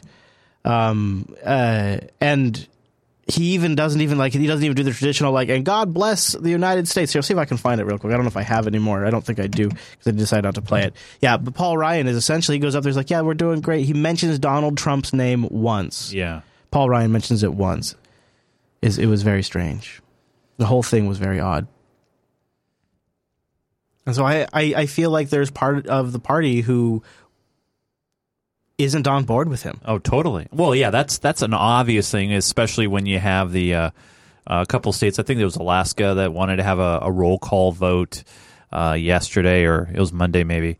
Uh, but yeah, there there's definitely some friction, and obviously the pick with Pence was trying to help unite that divide. But still, it is it is a cra- It's the craziest convention I've ever covered. There was ever. a bit of excitement. Do you want to talk about that real quick? What's there was that? a moment of excitement. Not long after the gavel came down, the hammer fell on anti Trump forces trying to change the rules here. The party establishment ended the effort to prevent a Trump nomination on the first ballot. It was chaotic for a time. Some delegates shouted words to the podium that we can't use on TV. So, tomorrow night, this convention is expected to name Donald J. Trump of New York, businessman and television personality, the Republican candidate for President of the United States. But he's not waiting for that. Trump will address the delegates tonight, three days before his acceptance speech. Major Garrett leads us off tonight with what may be the end of the Republican Stop Trump movement. This convention will come to order. Order swiftly turned to disorder on the convention floor. Mr. Chairman, these rules will provide a strong governing framework for our convention and our party. Delegates hostile to Donald Trump tried to change convention rules written to smooth his path to the nomination. The anti Trump forces wanted a roll call vote, a delaying tactic designed to demonstrate anti Trump sentiment. You are ignoring delegates who have been elected to this convention. And then they turn off his mic. Utah Senator Mike Lee, a Ted Cruz supporter, was outraged. We just want a roll call vote. That's all we want. I have no idea what's going on right now. This is surreal. I mean, the um, the chair walked off the stage. Order was restored and the convention moved forward. Trump's campaign chairman, Paul Manafort. It wasn't about Trump. So, if, so I guess you could. It was about trying to stop Trump. No, it wasn't at all. This was No. about party rules that have nothing to do with this election. But there was more drama outside, where hundreds took to the streets to protest the candidate. Ben Markey, a Trump delegate from Maryland, called the anti Trump forces a distraction and part of the GOP's past. because they're trying to create discord, disunity here in what otherwise is a very unified party, very unified campaign. Who would have thought three months ago, four months ago, that you would see this right now uh, for Donald Trump? And Mark Levine, a Rubio supporter from Illinois, said Trump was far from his first choice, but should be the nominee without any backlash from anti Trump forces. He got more votes than any Republican candidate in history in their primaries. He, the Republican voters want him, so that's that's it. I mean, let's not screw around with rules and things like that. he's he's our nominee. This rules battle gave forces opposed to Trump just about 15 minutes of political fame. Scott Trump will try to personally refocus attention tonight on this convention by coming here to see third wife Melania give a speech about. Nice how they drop that in there, huh? Third wife. About the Donald Trump she knows, a softer note amid a night devoted to security in a climate of international and domestic terror. Who introduces somebody's wife as third wife? The establishment hates him, dude. They hate him. Yeah. Uh, and uh, speaking of the establishment, I would say that uh, probably Paul Ryan was the biggest legit name there. I mean, Giuliani spoke, Right. uh, Carson spoke, uh, Christie spoke, they, and they all they were probably some of the better speakers. I actually, you know, in my opinion, watching it, I think the best speaker was uh, Trump's son and Trump's daughter. I think they both did. I think there were some of the best speakers there. Paul Ryan, though, was the biggest, um, you know, sort of establishment name, and uh, he, I just uh, felt like his heart was just not in it. What we have begun here, let's see this thing through. You know, let's, you know, let's stick with this. Yeah, let's go, you guys. Let's see this thing. We can do it. Let's. He literally just said, "Let's see this thing through." See this thing through. Let's win this thing. Let's show America our best and nothing less. Thank you, thank you, and God bless. Amer- God bless who? God, God bless Trump. God bless America. See, a lot of people had been saying that night, God bless America and God bless the future president of the United States, Donald Trump. And he, he's the guy that didn't. And he, ah, he said it. He's just, it's awkward. God bless. you. Thank you, and God bless. That's, that's, awkward, right? That is weird. It was, and I, I'm, I'm seriously trying to figure out where Paul Ryan's head is at, and what, if he's really into this. I do. Can I show you? I have a lot. There's a lot in there. Can I show you my favorite speaker? Yes, Okay, you can. Thank you. I'll just do this one. Uh, this is my uh, this is my favorite speaker.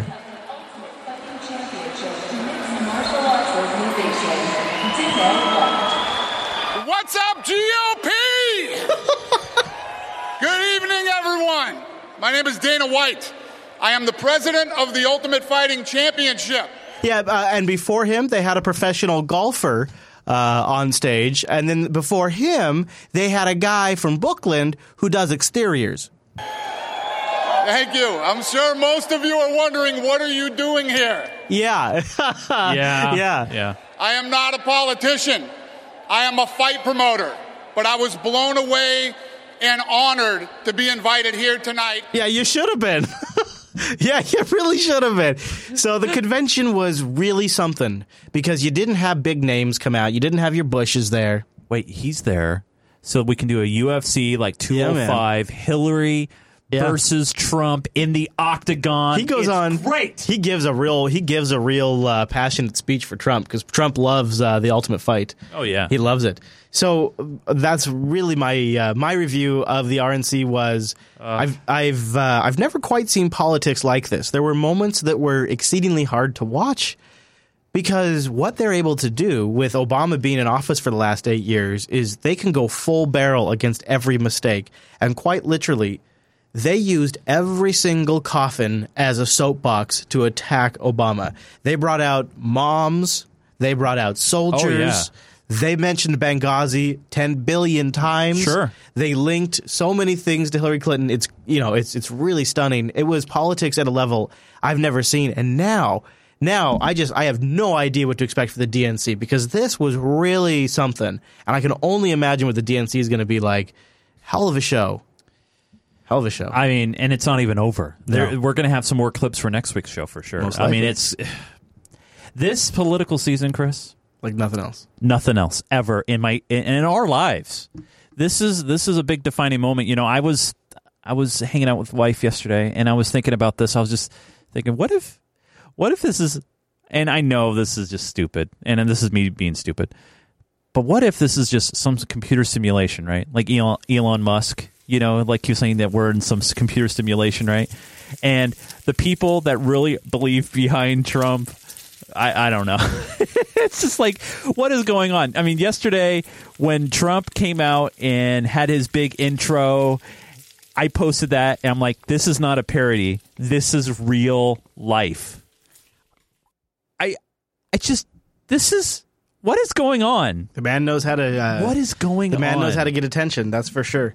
Uh, and he's resonating with people. I worry. What, what does worry me Should've took the is is how I, I am concerned how the establishment seems to come in and sort of be controlling his campaign. And now that the Kasich group decided to leak the fact that they offered Kasich to be the most powerful VP in history, and Kasich declined. I am I am super concerned what that does mean once Trump gets in office because if Trump's responsibilities are make America great again, that sounds wait, like a wait, spokesperson. wait! Breaking news, Chris. Are you saying? Are you saying that tr- when Trump gets in office, are you saying here on the show that you are changing your red book prediction that Hillary will not become president? No, dude. All right. I'm just saying it gives me pause. That's all. Pause. Ah, yep, Yep, I do. So last week, I just sort of tossed out there like a jerk that uh, if we could get uh, marijuana rescheduled in the United States, we could do more research because we have not been able to do proper research. Well, they put that on the Democratic platform now, right? Legalization of marijuana. And one of the things I tossed to is I said, look at what they have done in Israel, where they have had 30 years of research that have really shown it can be amazing. And I just kind of said it as an offhand thing and we moved on. So today I want to double back on that statement and uh, I want to cover the man who's been researching cannabis in Israel for 30 years. He's specifically been doing research around CBDs.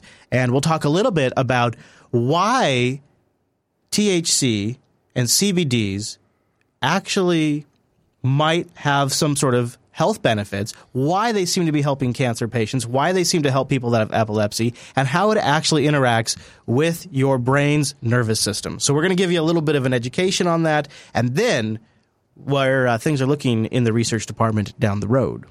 The first annual Personalized Cannabinoid Medicine Conference at Harvard Medical School in April. An unprecedented meeting of the minds in the world of medical marijuana. For almost 30 years, nothing happened. And the father of marijuana research was here to receive a Lifetime Achievement Award. Raphael Mechoulam is an Israeli chemist who became interested in cannabis when he began his scientific career. And I was kind of surprised to find out that the chemistry of cannabis, an important drug, in my view, uh, was not well known. As a matter of fact, we didn't know at that time, I'm speaking of the early 60s, that active compounds had not been isolated in pure form. In 1963, he identified the structure of cannabidiol, CBD, one of the most medically important compounds found in cannabis. And in 1964, he isolated the active component of marijuana, tetrahydrocannabinol, THC. I thought that uh, as soon as we know the chemistry and the pharmacology and then the toxicity, and if there are any positive effects, companies will go in. He thought it'd go gangbusters after he he's like I found these positive effects. I thought oh no, go we need to shut it down because it's going to make us lose a lot of money. The, uh, there is a clip that gets into like some of the paranoia around that, but I wanted to skip that because you all know about um, you know the uh, all the crap in the, in the past, and of course, what was the uh, old um, propaganda film that they made back in the day? Oh, uh, Reefer Madness. yeah. Reefer Madness. They talk a little bit about Reefer Madness in there. But and I wanted to actually cover the science of why it appears that pot may help people that have many ills and what it is about it that sort of makes it work so well in the body and why it might be f- legitimately a solid medical tool. Still, Dr. Mechoulam pressed on, gradually writing the scientific textbook on marijuana. But for years, he did not fully understand how and why cannabis works in our bodies. And then in the early 90s, he had a eureka moment. THC mimics compounds which we make, called endogenous cannabinoids, which our brain makes, our body makes. THC mimics their effect. All this is uh, called the endocannabinoid system, and this endocannabinoid system seems to be extremely important. Here's how endocannabinoids work in our nervous system. The nerves that form the electrical grid of our body are not continuous strands of fiber. Instead, there are many gaps in the wiring. The nerve ends are called neurons, the gaps, synapses. The electrical current is transmitted from neuron to neuron across synapses by chemical messengers called neurotransmitters. The volume and route of these signals determines what we are thinking, what we perceive, and what we feel. Our body generates cannabinoids to help regulate the flow of these neurotransmitters. So we generate our own cannabinoids, which is just fascinating. Scientists suspect the active ingredient in cannabis, THC, can either increase or decrease the flow of the neurotransmitters. Perhaps that's indica and sativa. And this can have all kinds of impacts on our physical state of being. The endocannabinoid system is involved in essentially all human diseases. Sorry, I, I read the chat room. What? What? Can confirm. Just smoked. we have a we have a we have a report We from the chat room. we very- Breaking news. yeah, Sorry. thank you. Physical state of being. The endocannabinoid system is involved in essentially all human diseases. Different endocannabinoid receptors are found in non nerve cells in the immune system, for example. So perhaps it is no surprise that researchers suspect cannabis can do so many things, from fighting cancer to concussions to Crohn's disease. They talk also about epilepsy a lot in the report and uh, cover a really interesting Yeah. story. But I wanted to focus for a moment on why it becoming legal in the U.S., recreational and medically, and maybe getting rescheduled, could have repercussions for the entire world as far as research goes. If it can't happen in the U.S., then we're going to make it happen globally. But Dr. Mechoulam believes the pace of research will increase dramatically if prohibition in the U.S. is lifted. People express themselves and say, We want this to be done. It can be done. It is complicated, it will cost money, It will take time, but it can be done. During his visit to Boston, Raphael Mechoulam visited Nita's remarkable dispensary. The father of marijuana research spent a career trying to make this moment, this place, possible. That's what they say right there at the end. Wow. There you go. Interesting enough, huh? And that was on PBS nonetheless. And then, of course, a couple weeks ago, they covered another story. They've been talking about it a lot on PBS. Oh, and we we see it all the time on mainstream media as well. I mean, remember last week we played the clip from Family Feud, so that's evidence right there. There you go. Uh, Sean PC says, "Don't forget, it's going legal in Canada next year." What? Alan well, that's right. That you know, that's uh, thanks to uh, Justin Trudeau. Trudeau, huh? Hmm, you know what about you know when you say Trudeau, I say I just can't. You say Trudeau, I say I just can't because uh, the gal that says I just can't on our soundboard is uh, her last name is Trudeau. Oh, fair enough. You know that? I did not know. Did you know this. we have a? Yeah, I can play it for you. Okay. Chase, where can people find you next week? Well, people can find me this week and next week at my Twitter. No, At- that you're supposed to say they'd find me at Wednesday at JBLive. That was a chance to plug the live show. they'll find me next week here on this show. There you go. Right. JBLive.tv and JupiterBroadcasting.com slash calendar for their local time. But if they ah! just can't wait, where could they find you throughout the week? Uh, they can email me. No, I'm just kidding. They can Yeah, go to my you know, Twitter at my P.O. Box. my PO box twelve twenty five. No, uh, at Nunes N U N E S on the Twitter. I'd love to engage in the community. So if you're on Twitter and you tweet at me, guess what? I will tweet back at you. That's how we go. Uh, that's how we roll. Do you tweet? At Chris L A S. In fact, I did a little tease about this show, and when we had to move from Tuesday back to Wednesday, I did a little tweeting about that. Of course, the calendar we try to keep updated all the time too. Can I drop a tease real quick? Sure, man. So uh, Noah and I are, are Tease working? we're- Don't we're- say too much. I'm not going to say too much, but we're working on something. Yeah, I know. And this something that we're working on. We might need to hijack a stream next week to do some live brainstorming with the audience. So if you're a part of the JB community, Ooh. Be on the lookout next week. You There might go. see me here in the studio talking with Noah about something special coming up. How? Also, don't forget that subreddit, unfiltered.reddit.com. We have the overtime coming up brought to our patrons at patreon.com slash unfilter.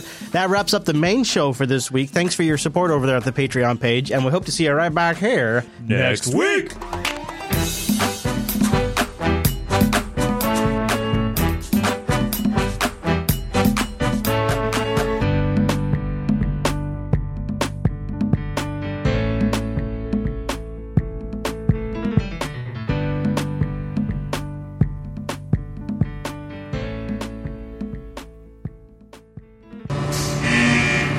out. It's so much overtime, we should call it double overtime, but that's a dumb name because it doesn't make any sense. It's 196 overtime brought to you by patreon.com slash unfilter. Let's get into even more show!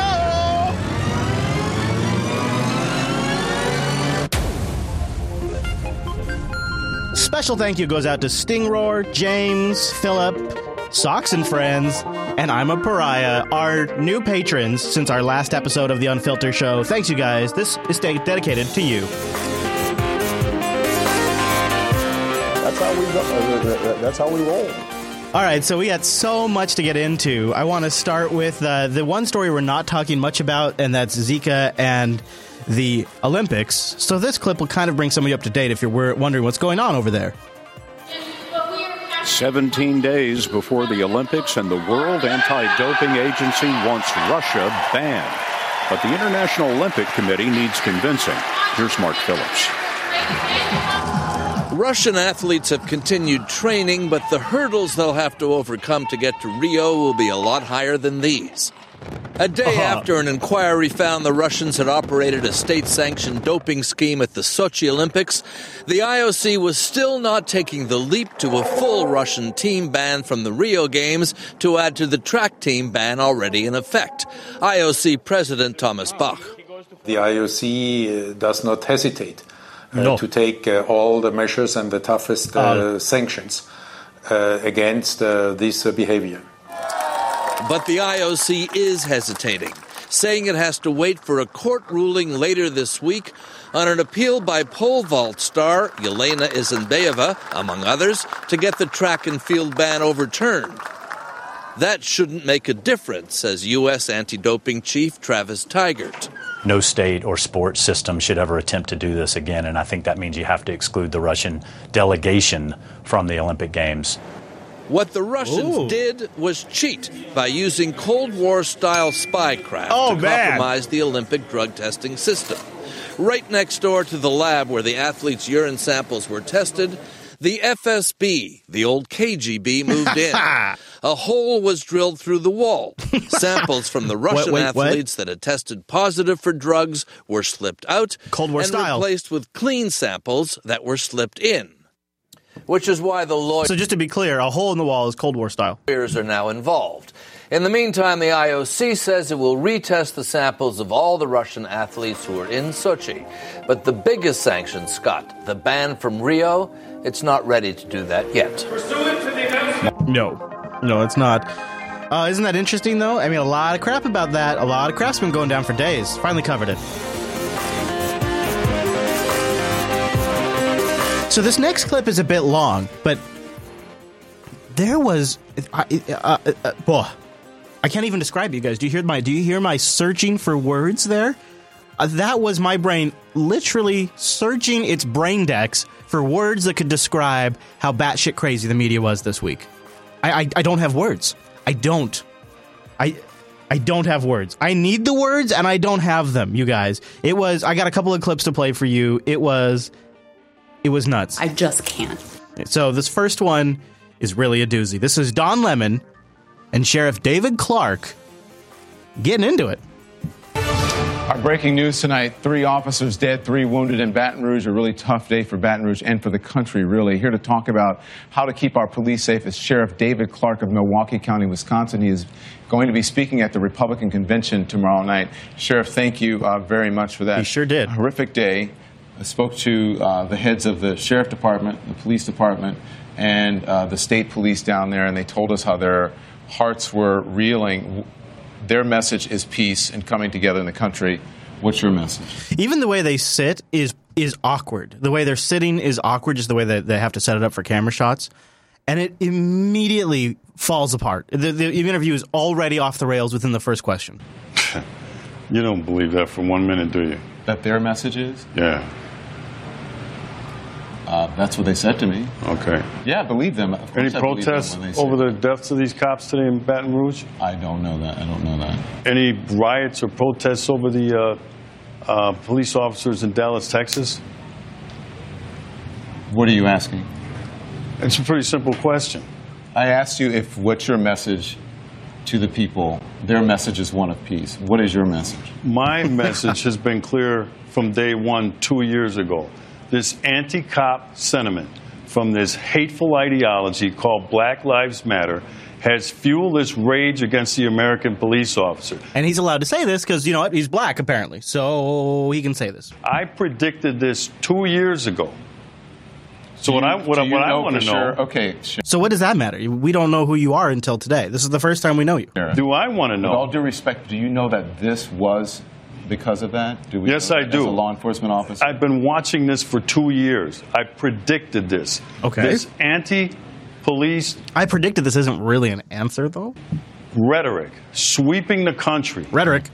has turned out some hateful things inside of people that are now playing themselves out on the American police officer.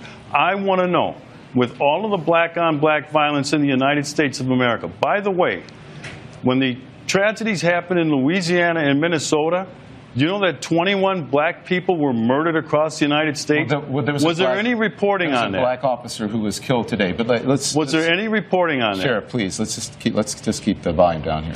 So I understand, and I and listen. I don't. I got, dis- I'm I looking don't at disagree. three dead cops Oh, man. this week, Sheriff, and I'm you'll looking at five you'll just last year. You please- trying to tell me to keep it down? Just please.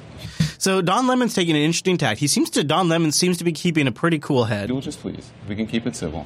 So because with uh, the message to people at home, I'm sure you want is one of civility. I wish, Don, I, want- wish would you like had to that have- I message would of like to civility have a conversation toward with this you. hateful ideology, these purveyors You of don't hate. know what my message is. That's What I what wanna say do. to you is, these Wait, if you'll people let me get preach are you gonna let me get a vile word in? and virtue We'll be right in the back. name We're of gonna go to break. hate. So then Don goes to break, and what you're supposed to do, right, when he does that, he's uh, back in the booth, is you're supposed to cut his mic. You're supposed to cut the mic. And we'll be right back.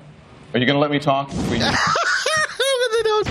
Back now live with Sheriff David Clarke. Cut out the commercials for you. How much do you love me? To be honest with you, I actually captured this from, from YouTube, so they cut out the commercials for you. But isn't that nice? Uh, of uh, Milwaukee County, Wisconsin. We're here live in Cleveland. Uh, you're set to speak tomorrow night. And again, all I want to do is have a conversation. I can't have a conversation with you if we're both talking at the same time. What it sounds like to me is that you're accusing me of violence and supporting something, a narrative that I'm not necessarily in support of. And if you're, if that's what you're accusing me of violence, then you can leave. That's not true. I don't support violence of any type against police officers, against anyone. So if you're accusing me of that, then you're welcome to leave. But if you want to have a conversation, I am more than willing to welcome a conversation with you. I okay, that's pretty good, right? It's pretty good. You think, okay, maybe Don's got this back on track now. don't disagree with you about there is a narrative across the country that could be harming uh, police officers, but we don't know right now. As a, someone who's in law enforcement, if that was the actual cause. Uh-oh, that face. Let me ask you this: Do we know that that generally the American law enforcement officers are racist? Do we know this? Go on. I ask a Is question. Is that, a, is that do I know American general law enforcement are Yeah. racist? I don't think anyone is accusing. If you're if you're insinuating that people are accusing or saying that law enforcement across this country as a whole are racist, then your assumption is wrong. First of all, this whole anti-police rhetoric is based Rhetoric. on a lie. There is no data, and Oh. you know this. There is no data, there is no research that proves any of that nonsense. None. Even If- you'd have to be more specific about What what, data and what nonsense you're talking yes, exactly. that law enforcement officers treat black males different than What? white males in policing in these urban There is areas. data that's There is There is data. not data. There is. Uh, no, the, the president the president spoke about it. Cedric Alexander, The who is a law president has been officer, lying about it. He said it again Okay. the other day when he said black males are two times more likely to be shot by a law enforcement officer than white males. Don, that is a lie. That is not a lie. It is The a lie. yes, Show the me. Research. Show that- me. the research Show that it to we then. have that we have from the Washington Post. That that The Washington Post study. debunked that nonsense. There's also research. He also said this, Sheriff, Don. There's also research. He continues? A Harvard professor that also showed that black people are treated more aggressively by police officers. No, you are than other people. wrong in your interpretation of that Harvard study because I. You know, I'm I'm willing to accept that uh, that the media skews statistics and the politicians skew statistics too. So I'm willing to accept that. But per, my personal experience from from conversations I've had would seem to suggest otherwise. I read the study. That's not what he said. He That- said he was surprised to find He was that there- surprised to find that in shootings of the of the most severe in shootings that he found no evidence that there was a difference. Also, it should be noted that that study was a very small sampling of police departments across the country. Many people did not find it credible, but it is also interesting that in that research he found that blacks were treated differently when it came to aggressive policing, but for the most egregious shootings, he found no difference. That's what that study showed. Well, based on what? Just generally? Are we talking about high crime areas? talking about- Are we talking about Police police officers being under attack? Because let's go back to where this whole thing started in Ferguson, Missouri. Sheriff, The Sheriff, lie with was hands up, respect, you're don't lumping shoot. Lumping a whole bunch of things into one. If we Okay? can do one specific thing, That's where this whole it, phony movement we'll started. it. It started out as hands You're up, talking don't about shoot. Black Lives Matter. Right. Okay.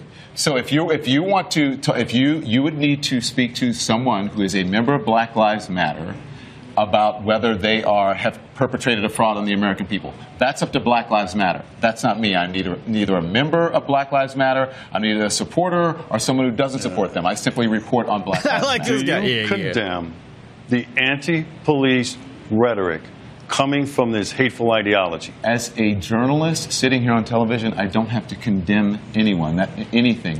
That is something that Well, you I should do. ask. That's a nice shield. Well, other do. people around the country. I that it's condemn their them jobs to condemn. just that. like I condemn the hateful the ideology out of groups like the KKK.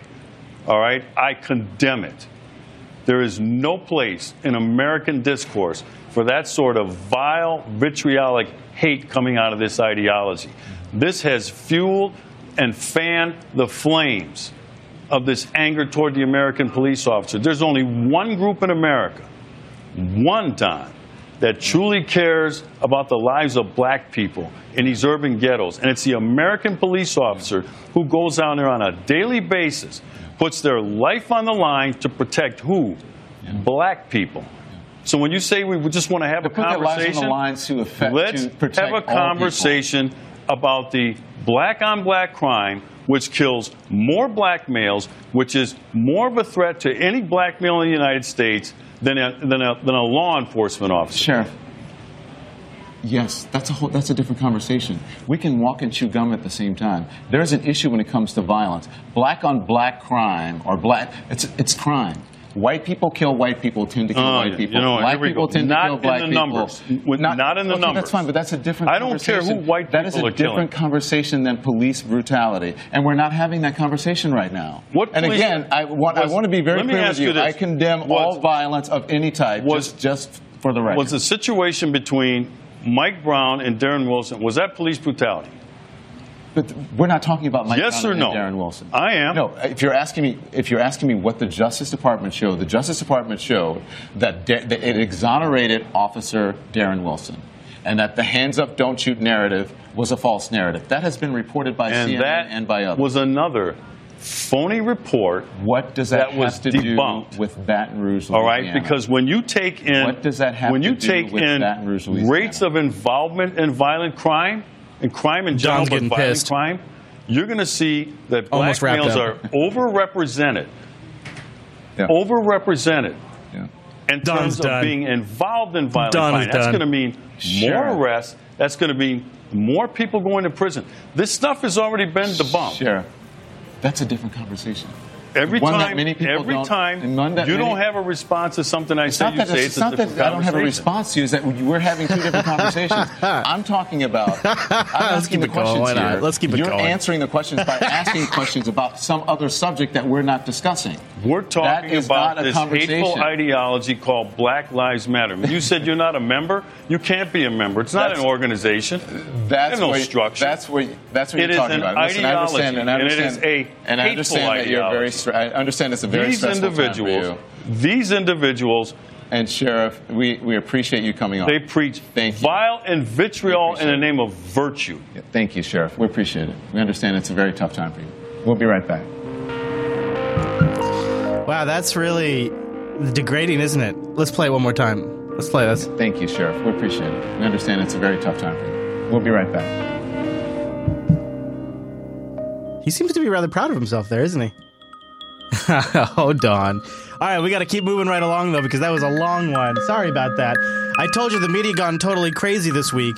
Check out Megyn Kelly whitesplaining. Malik Shabazz is president of Black Lawyers for Justice and former president of the New Black Panthers group. Thank you, Malik, for being here. You're welcome. What do you mean by that? You can understand how some people are hailing this cop killer as a hero. I don't know if I said that, but what I can You did. You said it to our Fox News reporter Mike Tobin yesterday because the people in the Well, audience behind you were chanting "hero, hero" about excuse him. me, I did not And you said that. I could understand Excuse me, I did not say that, but I can tell you that the You pain. did. We can run the tape. Let's talk about the pain and the suffering Megyn's a bulldog, isn't she?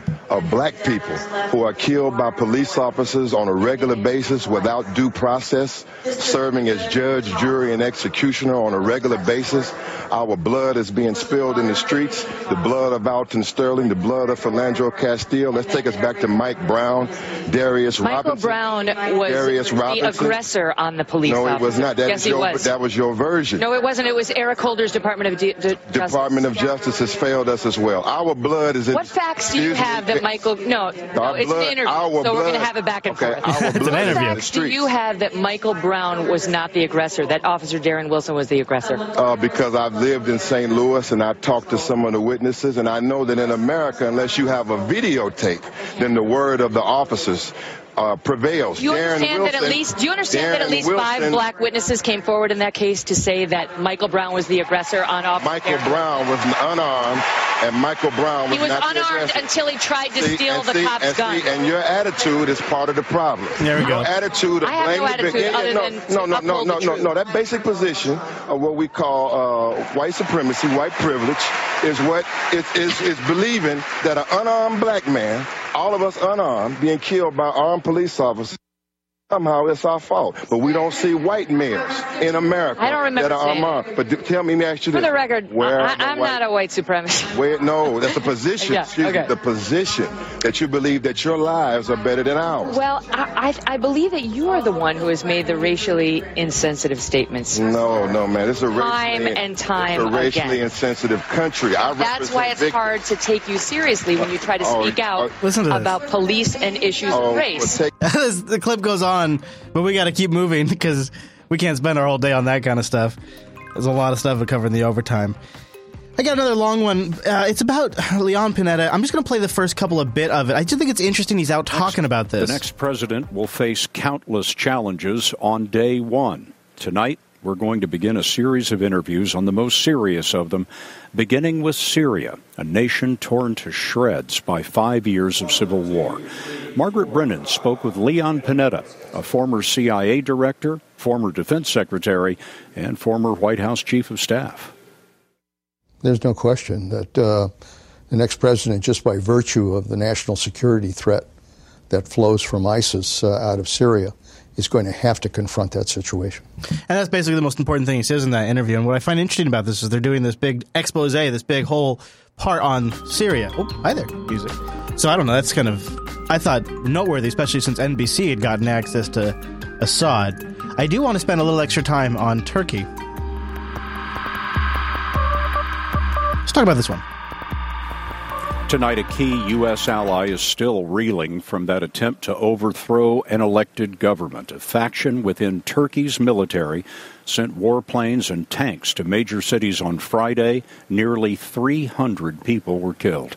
But the coup failed, and now Turkey's president is filling the jails with his enemies. Holly Williams is in Istanbul.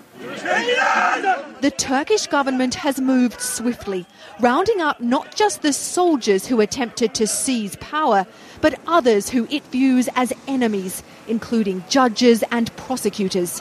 People are now in custody, with more arrests to come. At a funeral today for some of those killed in the failed coup, President Recep Tayyip Erdogan vowed to destroy what he called the virus that caused it. The attempted coup was a night of chaos and violence as tanks rolled onto city streets. Fighter jets buzzed overhead. A bomb tore through Turkey's parliament, and members of the military took control of Turkish state TV. All right, so we already know that bit. One more Turkey clip. Joining us now, Gillian Turner, former staff member for the White House National Security Council. She's coming from New York. Here in Cleveland, KT McFarland, Fox News national security analyst, and in Washington, syndicated columnist Charles Krauthammer. Uh, KT, what are you hearing about the latest out of, out of Turkey? It's several things. It's a military. If it's a military coup by senior leaders, they could well be in charge by tomorrow. Um, Erdogan's not in hiding; he's on vacation, and so the coup is potentially very well timed. Now, when we think of coups, we usually think the bad guys are coming in, removing democratically elected leaders. This could be just the opposite. That Erdogan, who was assembling more and more power at the expense of the military, at the expense of the courts, at the expense of the parliament, this could be a coup to really take power away from the authoritarian and put it back into a secular democracy. Yeah, these are the wires coming in, in hiding, not in the capital, probably, is what they meant to type. Gosh, you know, KT, you're such a good analyst. Such a good. You just nailed that, except for all the parts you got wrong. How about a little more on Trump? Uh, I had a I had a clip I played last week of Giuliani, and I couldn't believe what he was saying. I couldn't believe, you know, as a career politician. Well, now basically he's a career politician. I couldn't believe that he w- he didn't know better. I want to play that again for you because it was just so shocking. Welcome back on this Saturday morning on Fox and Friends. Former Mayor of New York City, Rudy Giuliani, joins us now. Nice to see Thank you this morning, Mr. Thank. Mayor. You're coming under fire uh, for some comments that you made uh, the other day, of course, in the wake uh, of these shootings. And this is something that you're you're, you're, you're used to dealing You with. You remember this, right? Here's the quote that you put out the other day on MSNBC. Do you remember this? We'll, we'll read it and then get you to respond to this. So let's teach everyone, including the children of the black community, that most of those police officers are the reason you're alive because the real danger to you is that black kid who's going to shoot you on the street because that happens many, many more times than police officers. Which that was awful. And then he managed to take it even up a notch from here. Of course. Yeah, I play, yes, I played this last week. I'm playing it because I'm, I'm building a case. Response this morning is that, well, the, the response is that you're a racist now. Tucker. Well, God, if uh, a- stating the truth is being a racist, then we're in a very sad situation in this country. What, what I just said, what you just quoted, has statistically been the case for all my years in law enforcement. Lar. When I was mayor of New York, I took over 1,924 murders the year before I was mayor.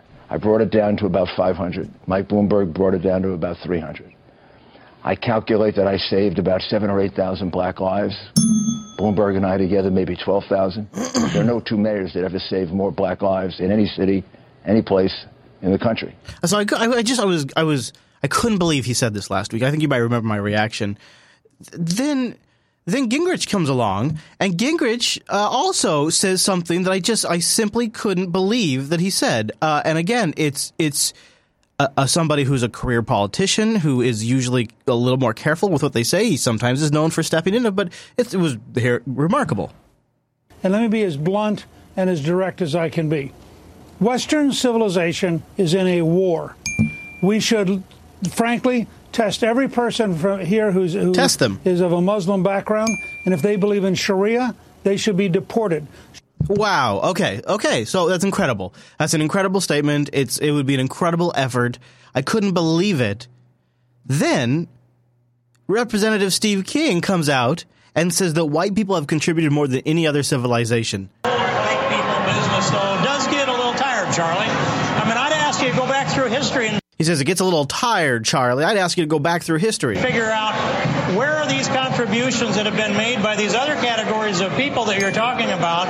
If that what, where did any other subgroup of people contribute more to civilization than white people? Than than Western civilization itself, that's rooted in Western Europe, Eastern Europe, and the United States of America, and every place where the footprint of Christianity settled the world. That's all of Western civilization. Well, what about Congressman, Asia? forget- What about Asia? I don't want to sit here and argue in favor of philanthropy. We're not going to argue. they freak out immediately. We're not going to argue that it's I, so I got a little bacon. I got a little bacon. I mean, this is this is crazy. This is not how civilized dialogue usually happens, especially on TV. This is really something. Uh, and I think what it was is I think this is people that are are sort of not taking a full bullet, but they're taking a flesh wound for Trump right now. I think to divert the attention from some of the things he says because they're trying to rebuild Trump's image a little bit, which is sort of good timing on their part. and it is possible that they have stooges in politics intentionally saying stupid shit to take away some of the heat. It's got to be possible. I mean, when it comes to Trump, everybody's crazy, including check out the Never Trump movement leader, who's also a big Trump support or uh, Cruz Kendall Unruh, supporter. who you just saw in Julianna's report, is a delegate from Colorado. She was originally a supporter of Ted Cruz. This, by the way, was the night before the first day of the Republican convention, before everything went down. and then led the attempt here to change the rules to unbind the delegates so the delegates could vote for whoever they wanted, but that has not come to pass. Ms. Unruh, He's not talking about the uh, the failure roll call on the floor. He's talking about changing rules. This is your eighth Republican convention, It and is. all the previous seven, you have always supported the nominee. Why not now?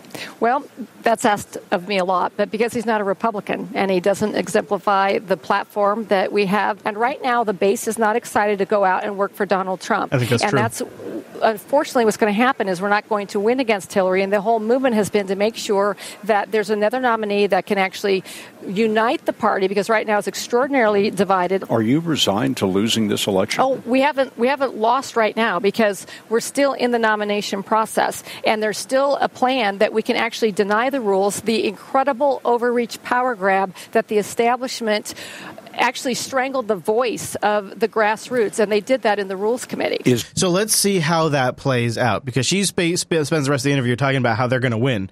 They're going to stop this tomorrow. Mr. Chairman, fellow delegates, I offer the following resolution and ask for its immediate consideration. Resolved that the rules, as printed and distributed, be adopted as the rules for the election and the governing of the Republican National Committee, the rules under which delegates and alternate delegates shall be elected, selected, and allocated, and the rules which serve as the rules of the Republican National Convention. Mr. Chairman and delegates of the convention, the report of the Committee on Rules and Order of Business has been printed and distributed to the delegates. These rules incorporate the changes adopted by the Convention Committee on Rules and Order of Business at our earlier meeting today. I am honored to have served as the chairwoman of this committee, and I am proud of our committee's work. Mr. Chairman, these rules will provide a strong oh. governing framework oh. for our convention and our party. I move the adoption of the resolution and yield back the balance of my time. Now watch. Thank you. Without objection, the previous question is ordered. The question is on adoption of the resolution. All those in favor say aye. All those opposed, no. In the opinion of the chair, the ayes have it, and the resolution is agreed to. The resolution is agreed to. The motion to reconsider is laid upon the table. The motion to reconsider is laid upon the table, and then they cut away and he walks off. He walks, that's him walking off stage.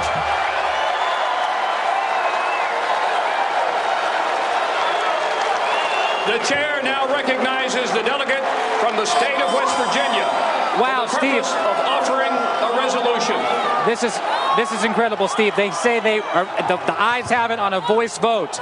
They are saying the ayes have it on a voice vote, despite the signatures on the petitions that were submitted. What is this delegate saying? Immediate consideration. Resolved that the report They're calling for a roll call vote. Congressman, we're live on MSNBC. What do you have to say? They should give us a roll call vote. I think they're making a motion right now. I am honored to yield to the co-chairs of the committee. What a show, huh?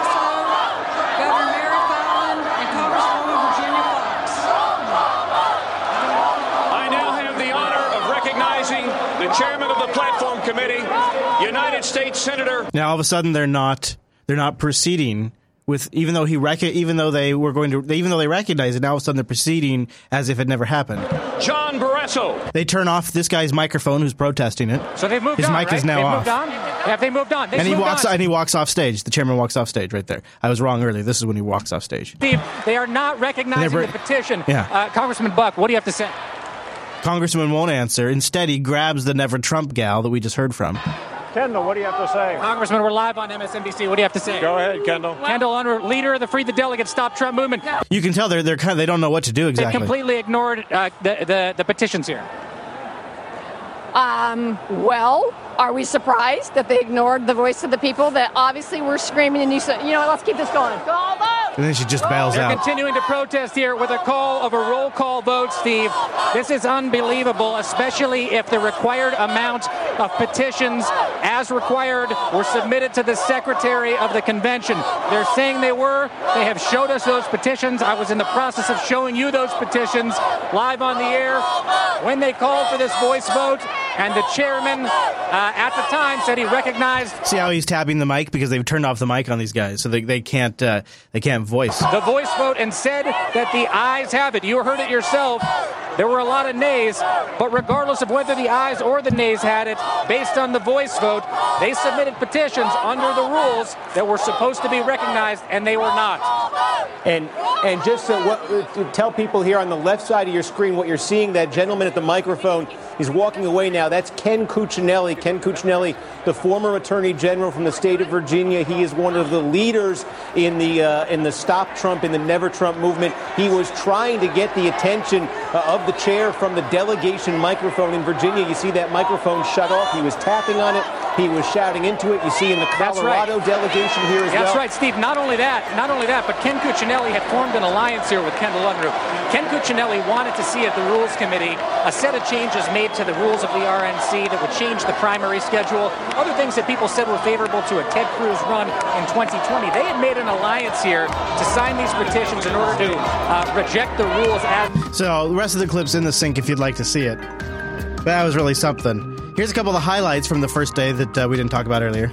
Now, he may not always tell you what you want to hear, You may not always agree. Yeah, that's Willie from Duck Dynasty. Yeah, you know it. And it may not always be politically correct. Oh. But when your father's Phil Robertson, I'm used to that, okay? okay, that But makes For you first time voters, Scott it's important for you to know what it means to be an American. It doesn't mean getting free stuff.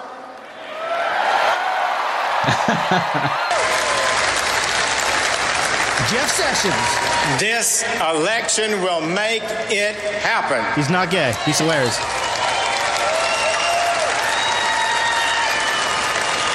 That is why we need Donald Trump. We must not be afraid to define Giuliani. our enemy. It is Islamic extremist terrorism. Yikes. Intends to represent all the people, not just some of the people. That includes Christians and Jews and Muslims. It includes Hispanics and African Americans and Asians and the poor and the middle class. All right, so we're just about done with the overtime, and we'll get in uh, a couple more things before we leave. Boy, I wonder what was this clip? Let me see here. This is. Uh... Oh yeah, right. Uh, boy, that's a little heavy. I think I'll leave that for you guys. But uh, that's Pat Smith, the uh, mom of the Benghazi guy. Boy, there's a few things. Uh, there's a few things I want to play for you before we get out of here. There's the there's this story floating around. The New York Times reports Roger Ailes is in talks to step down as he head has, of yeah. Fox News. The network's powerful chairman and CEO is reportedly negotiating his departure amid sexual, sexual harassment allegations. Yeah, this is the guy that runs Fox News. You heard right. His attorney denies all the accusations. The latest is that he sexually harassed star anchor Megyn Kelly. Nina Nair is outside Fox News headquarters in New York. Anita, good morning. Good morning. Well, Roger Ailes was already under investigation by a sexual harassment lawsuit brought by former Fox News anchor Gretchen Carlson. Then yesterday, Megyn Kelly, the network's rising star, reportedly told investigators that he had made similar sexual OMG, advances towards her about 10 years ago when she was starting off at Fox News. Welcome to the Kelly File, everyone. I'm Megyn Kelly. It was business as usual for Fox News correspondent Megyn Kelly Tuesday night, reporting from the Republican National Convention. But according to sources cited by New York Magazine, Kelly has also reported to investigators that her boss, Roger Ailes, made unwanted sexual advances toward her about 10 years ago, and she described her harassment in detail. Megyn Kelly's star status in the network uh, made his position untenable. Where does Roger Ailes go if uh, he's being accused by one of his most prominent employees, prominent women, of being a sexual harasser? Ailes' attorney issued a statement denying the report. Roger Ailes has never sexually harassed Megyn Kelly. In fact, he has spent much of the last decade promoting and helping her to achieve the stardom she earned, for which she has repeatedly and publicly thanked him. Kelly had nothing but praise for her boss when she spoke to Charlie Rose last year. I really care about Fox and I really care about Roger. And he's been nothing but good to me. And he's been very loyal and he's had my back. Of course, this is right when she's getting she's getting her, her show all upgraded. Of Of course, I mean, just worth noting. Kelly's reported accusation is apparently putting increased pressure on Fox News' parent corporation to remove Ailes. An internal investigation was launched after former Fox News host Gretchen Carlson filed a sexual harassment lawsuit against Ailes two weeks ago. She posted a video online Tuesday. I want to support all women who've been victims of sexual harassment. It's time for us to come out of the shadows and let our voices be heard. video. Fox executives appear to be taking the accusations against Ailes seriously. They're in these discussions right now, and the real question is how quickly they can get Ailes out and under what terms. Fox parent company 21st Century Fox issued a statement. Roger is at work. The review is ongoing. The only agreement that is in place is his existing employment agreement. Some say any exit deal would likely be a lucrative one for the Fox chief. I think you can expect to see Roger Ailes with a rich payday for, you know, leaving under an incredible cloud. You're talking about tens of millions of dollars. Megyn Kelly's attorney says his client will not be making any comment while this investigation is underway. He did, however, say she is cooperating fully and truthfully. Gail, it's also worth noting that 12 former Fox News anchors and a current one have stepped forward in defense Yikes. of Ailes. It's getting All right, messy. thank you very much, Vinita. Although I I haven't followed it closely, I believe he has actually now stepped down. Correct, Jerem? I think I saw photos of him leaving yesterday. I could uh, I could be wrong on that. Well, Chase is just about here. There's a couple more clips I have to play though. I gotta qu- I gotta click one. I gotta yeah. Hmm. All right, why don't I play this for you?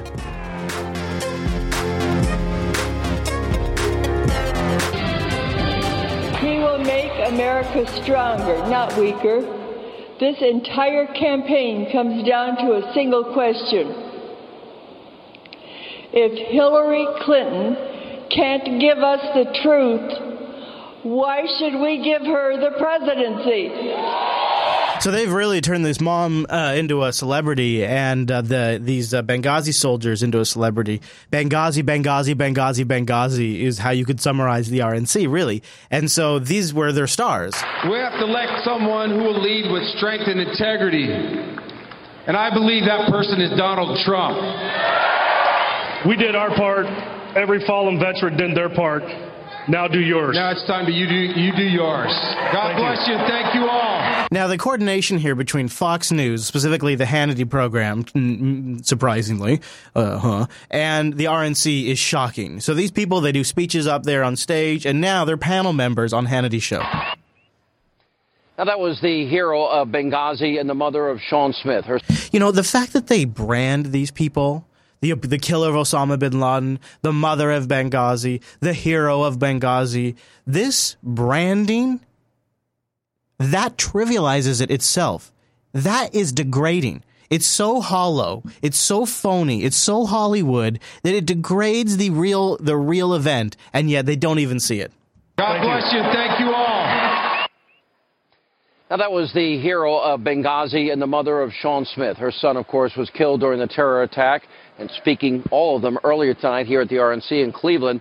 Joining us now, the co authors of 13 Hours, Mark Oz, Oz Geist and John Tig. I can't keep up with all your nicknames, Tiegen, and Sean Smith's mother, Pat Smith. Um, I was really glad, because I've gotten to know all of you, to see you have that big stage, that big audience tonight. What did it mean for you? You lost your son. We've been this? over. You've been lied to. We know your son was asking for security before. Begging. This is grade A propaganda. This is this is using this poor mom. And of course she's so angry and they're using her. Begging. He he told me on the phone the night before that eh, well he was going to die, and that's a heck of a thing to have to hear your son say. Six over 600 requests for security Yes. denied. And Your son, told your son should be alive. Of, yes, and these guys said that they could have done it. It's a sad story. It's a sad story. All right, so uh, with Mr. Chase's arrival here, I got to play a clip all about the VW emission scandal, as is tradition. New fallout in the Volkswagen emission scandal. Lawsuits filed by three states claim top executives were involved with creating so-called defeat devices. Software helped hundreds of thousands of so-called clean diesel cars pass tests in the United States. Now, these lawsuits come weeks after an estimated $15 billion record settlement package with owners and regulators in the United States. Chris Van Cleve is in Washington with the newest blow to the huge automaker. Chris, good morning. Good morning. This is one of the affected vehicles that Volkswagen may now have to buy back, but the company's legal troubles are far from over. These latest lawsuits cite internal Volkswagen documents and allege this was a long running, well known ploy to skirt laws in the U.S. and around the world. This was not a corporate decision from my point of view. This was a couple of software engineers Blame it who on the put this in engineers. for whatever reason. Blame it on the engineers. And I would That's then Volkswagen U.S. CEO Michael Horn in October giving Congress what had become the Volkswagen emission scandal party line. Some found it hard to believe. VW is trying to get the United States of America to believe these are a couple of rogue engineers. I categorically reject that. The lawsuits filed Tuesday confirm those suspicions, pointing to company documents showing defeat devices were discussed and approved by managers, then concealed from regulators. Among the top executives named is former CEO Martin Winterkorn, who had previously denied wrongdoing but resigned from his post in September. This cover up was deep, wide, and long lasting. New York Attorney General Eric Schneiderman. The idea that this level of fraud could take place and involve so many people at such high levels of these major international corporations for so long is appalling. Volkswagen, Audi, and Porsche sold nearly 600,000 vehicles in the U.S. with software designed to cheat emission standards. The New York State lawsuit alleges VW developed six separate defeat devices to get around engineering challenges with its clean diesel engines and did a cost benefit analysis over potential penalties for getting caught. I'm angrier today than I was a couple days ago, and I was pretty pissed a couple days ago. Joe Alper bought a 2011 Audi A3 equipped with a defeat device. How do nine guys sit around the table and go, hey, let's cheat, and no one else goes, that's a bad idea? In a statement, Volkswagen said the allegations are essentially not new, adding, It is regrettable that some states have decided to sue for environmental claims now. These latest lawsuits stop short of linking the current VW CEO to knowledge of the defeat devices. And because that earlier settlement didn't deal with penalties the company could face, these lawsuits can move forward.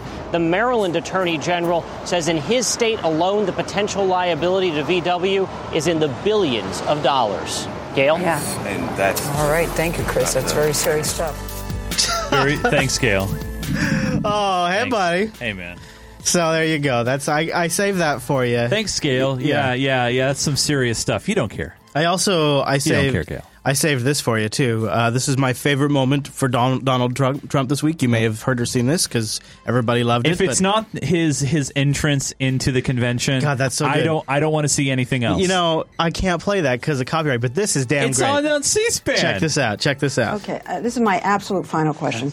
Um, you're not known to be a humble man, but I wonder. I think I am actually humble. I think I'm much more humble than you would understand. How good is that, dude? Wow. You got to hear it one more time. It's so good. It's good. Okay, uh, this is my absolute final question.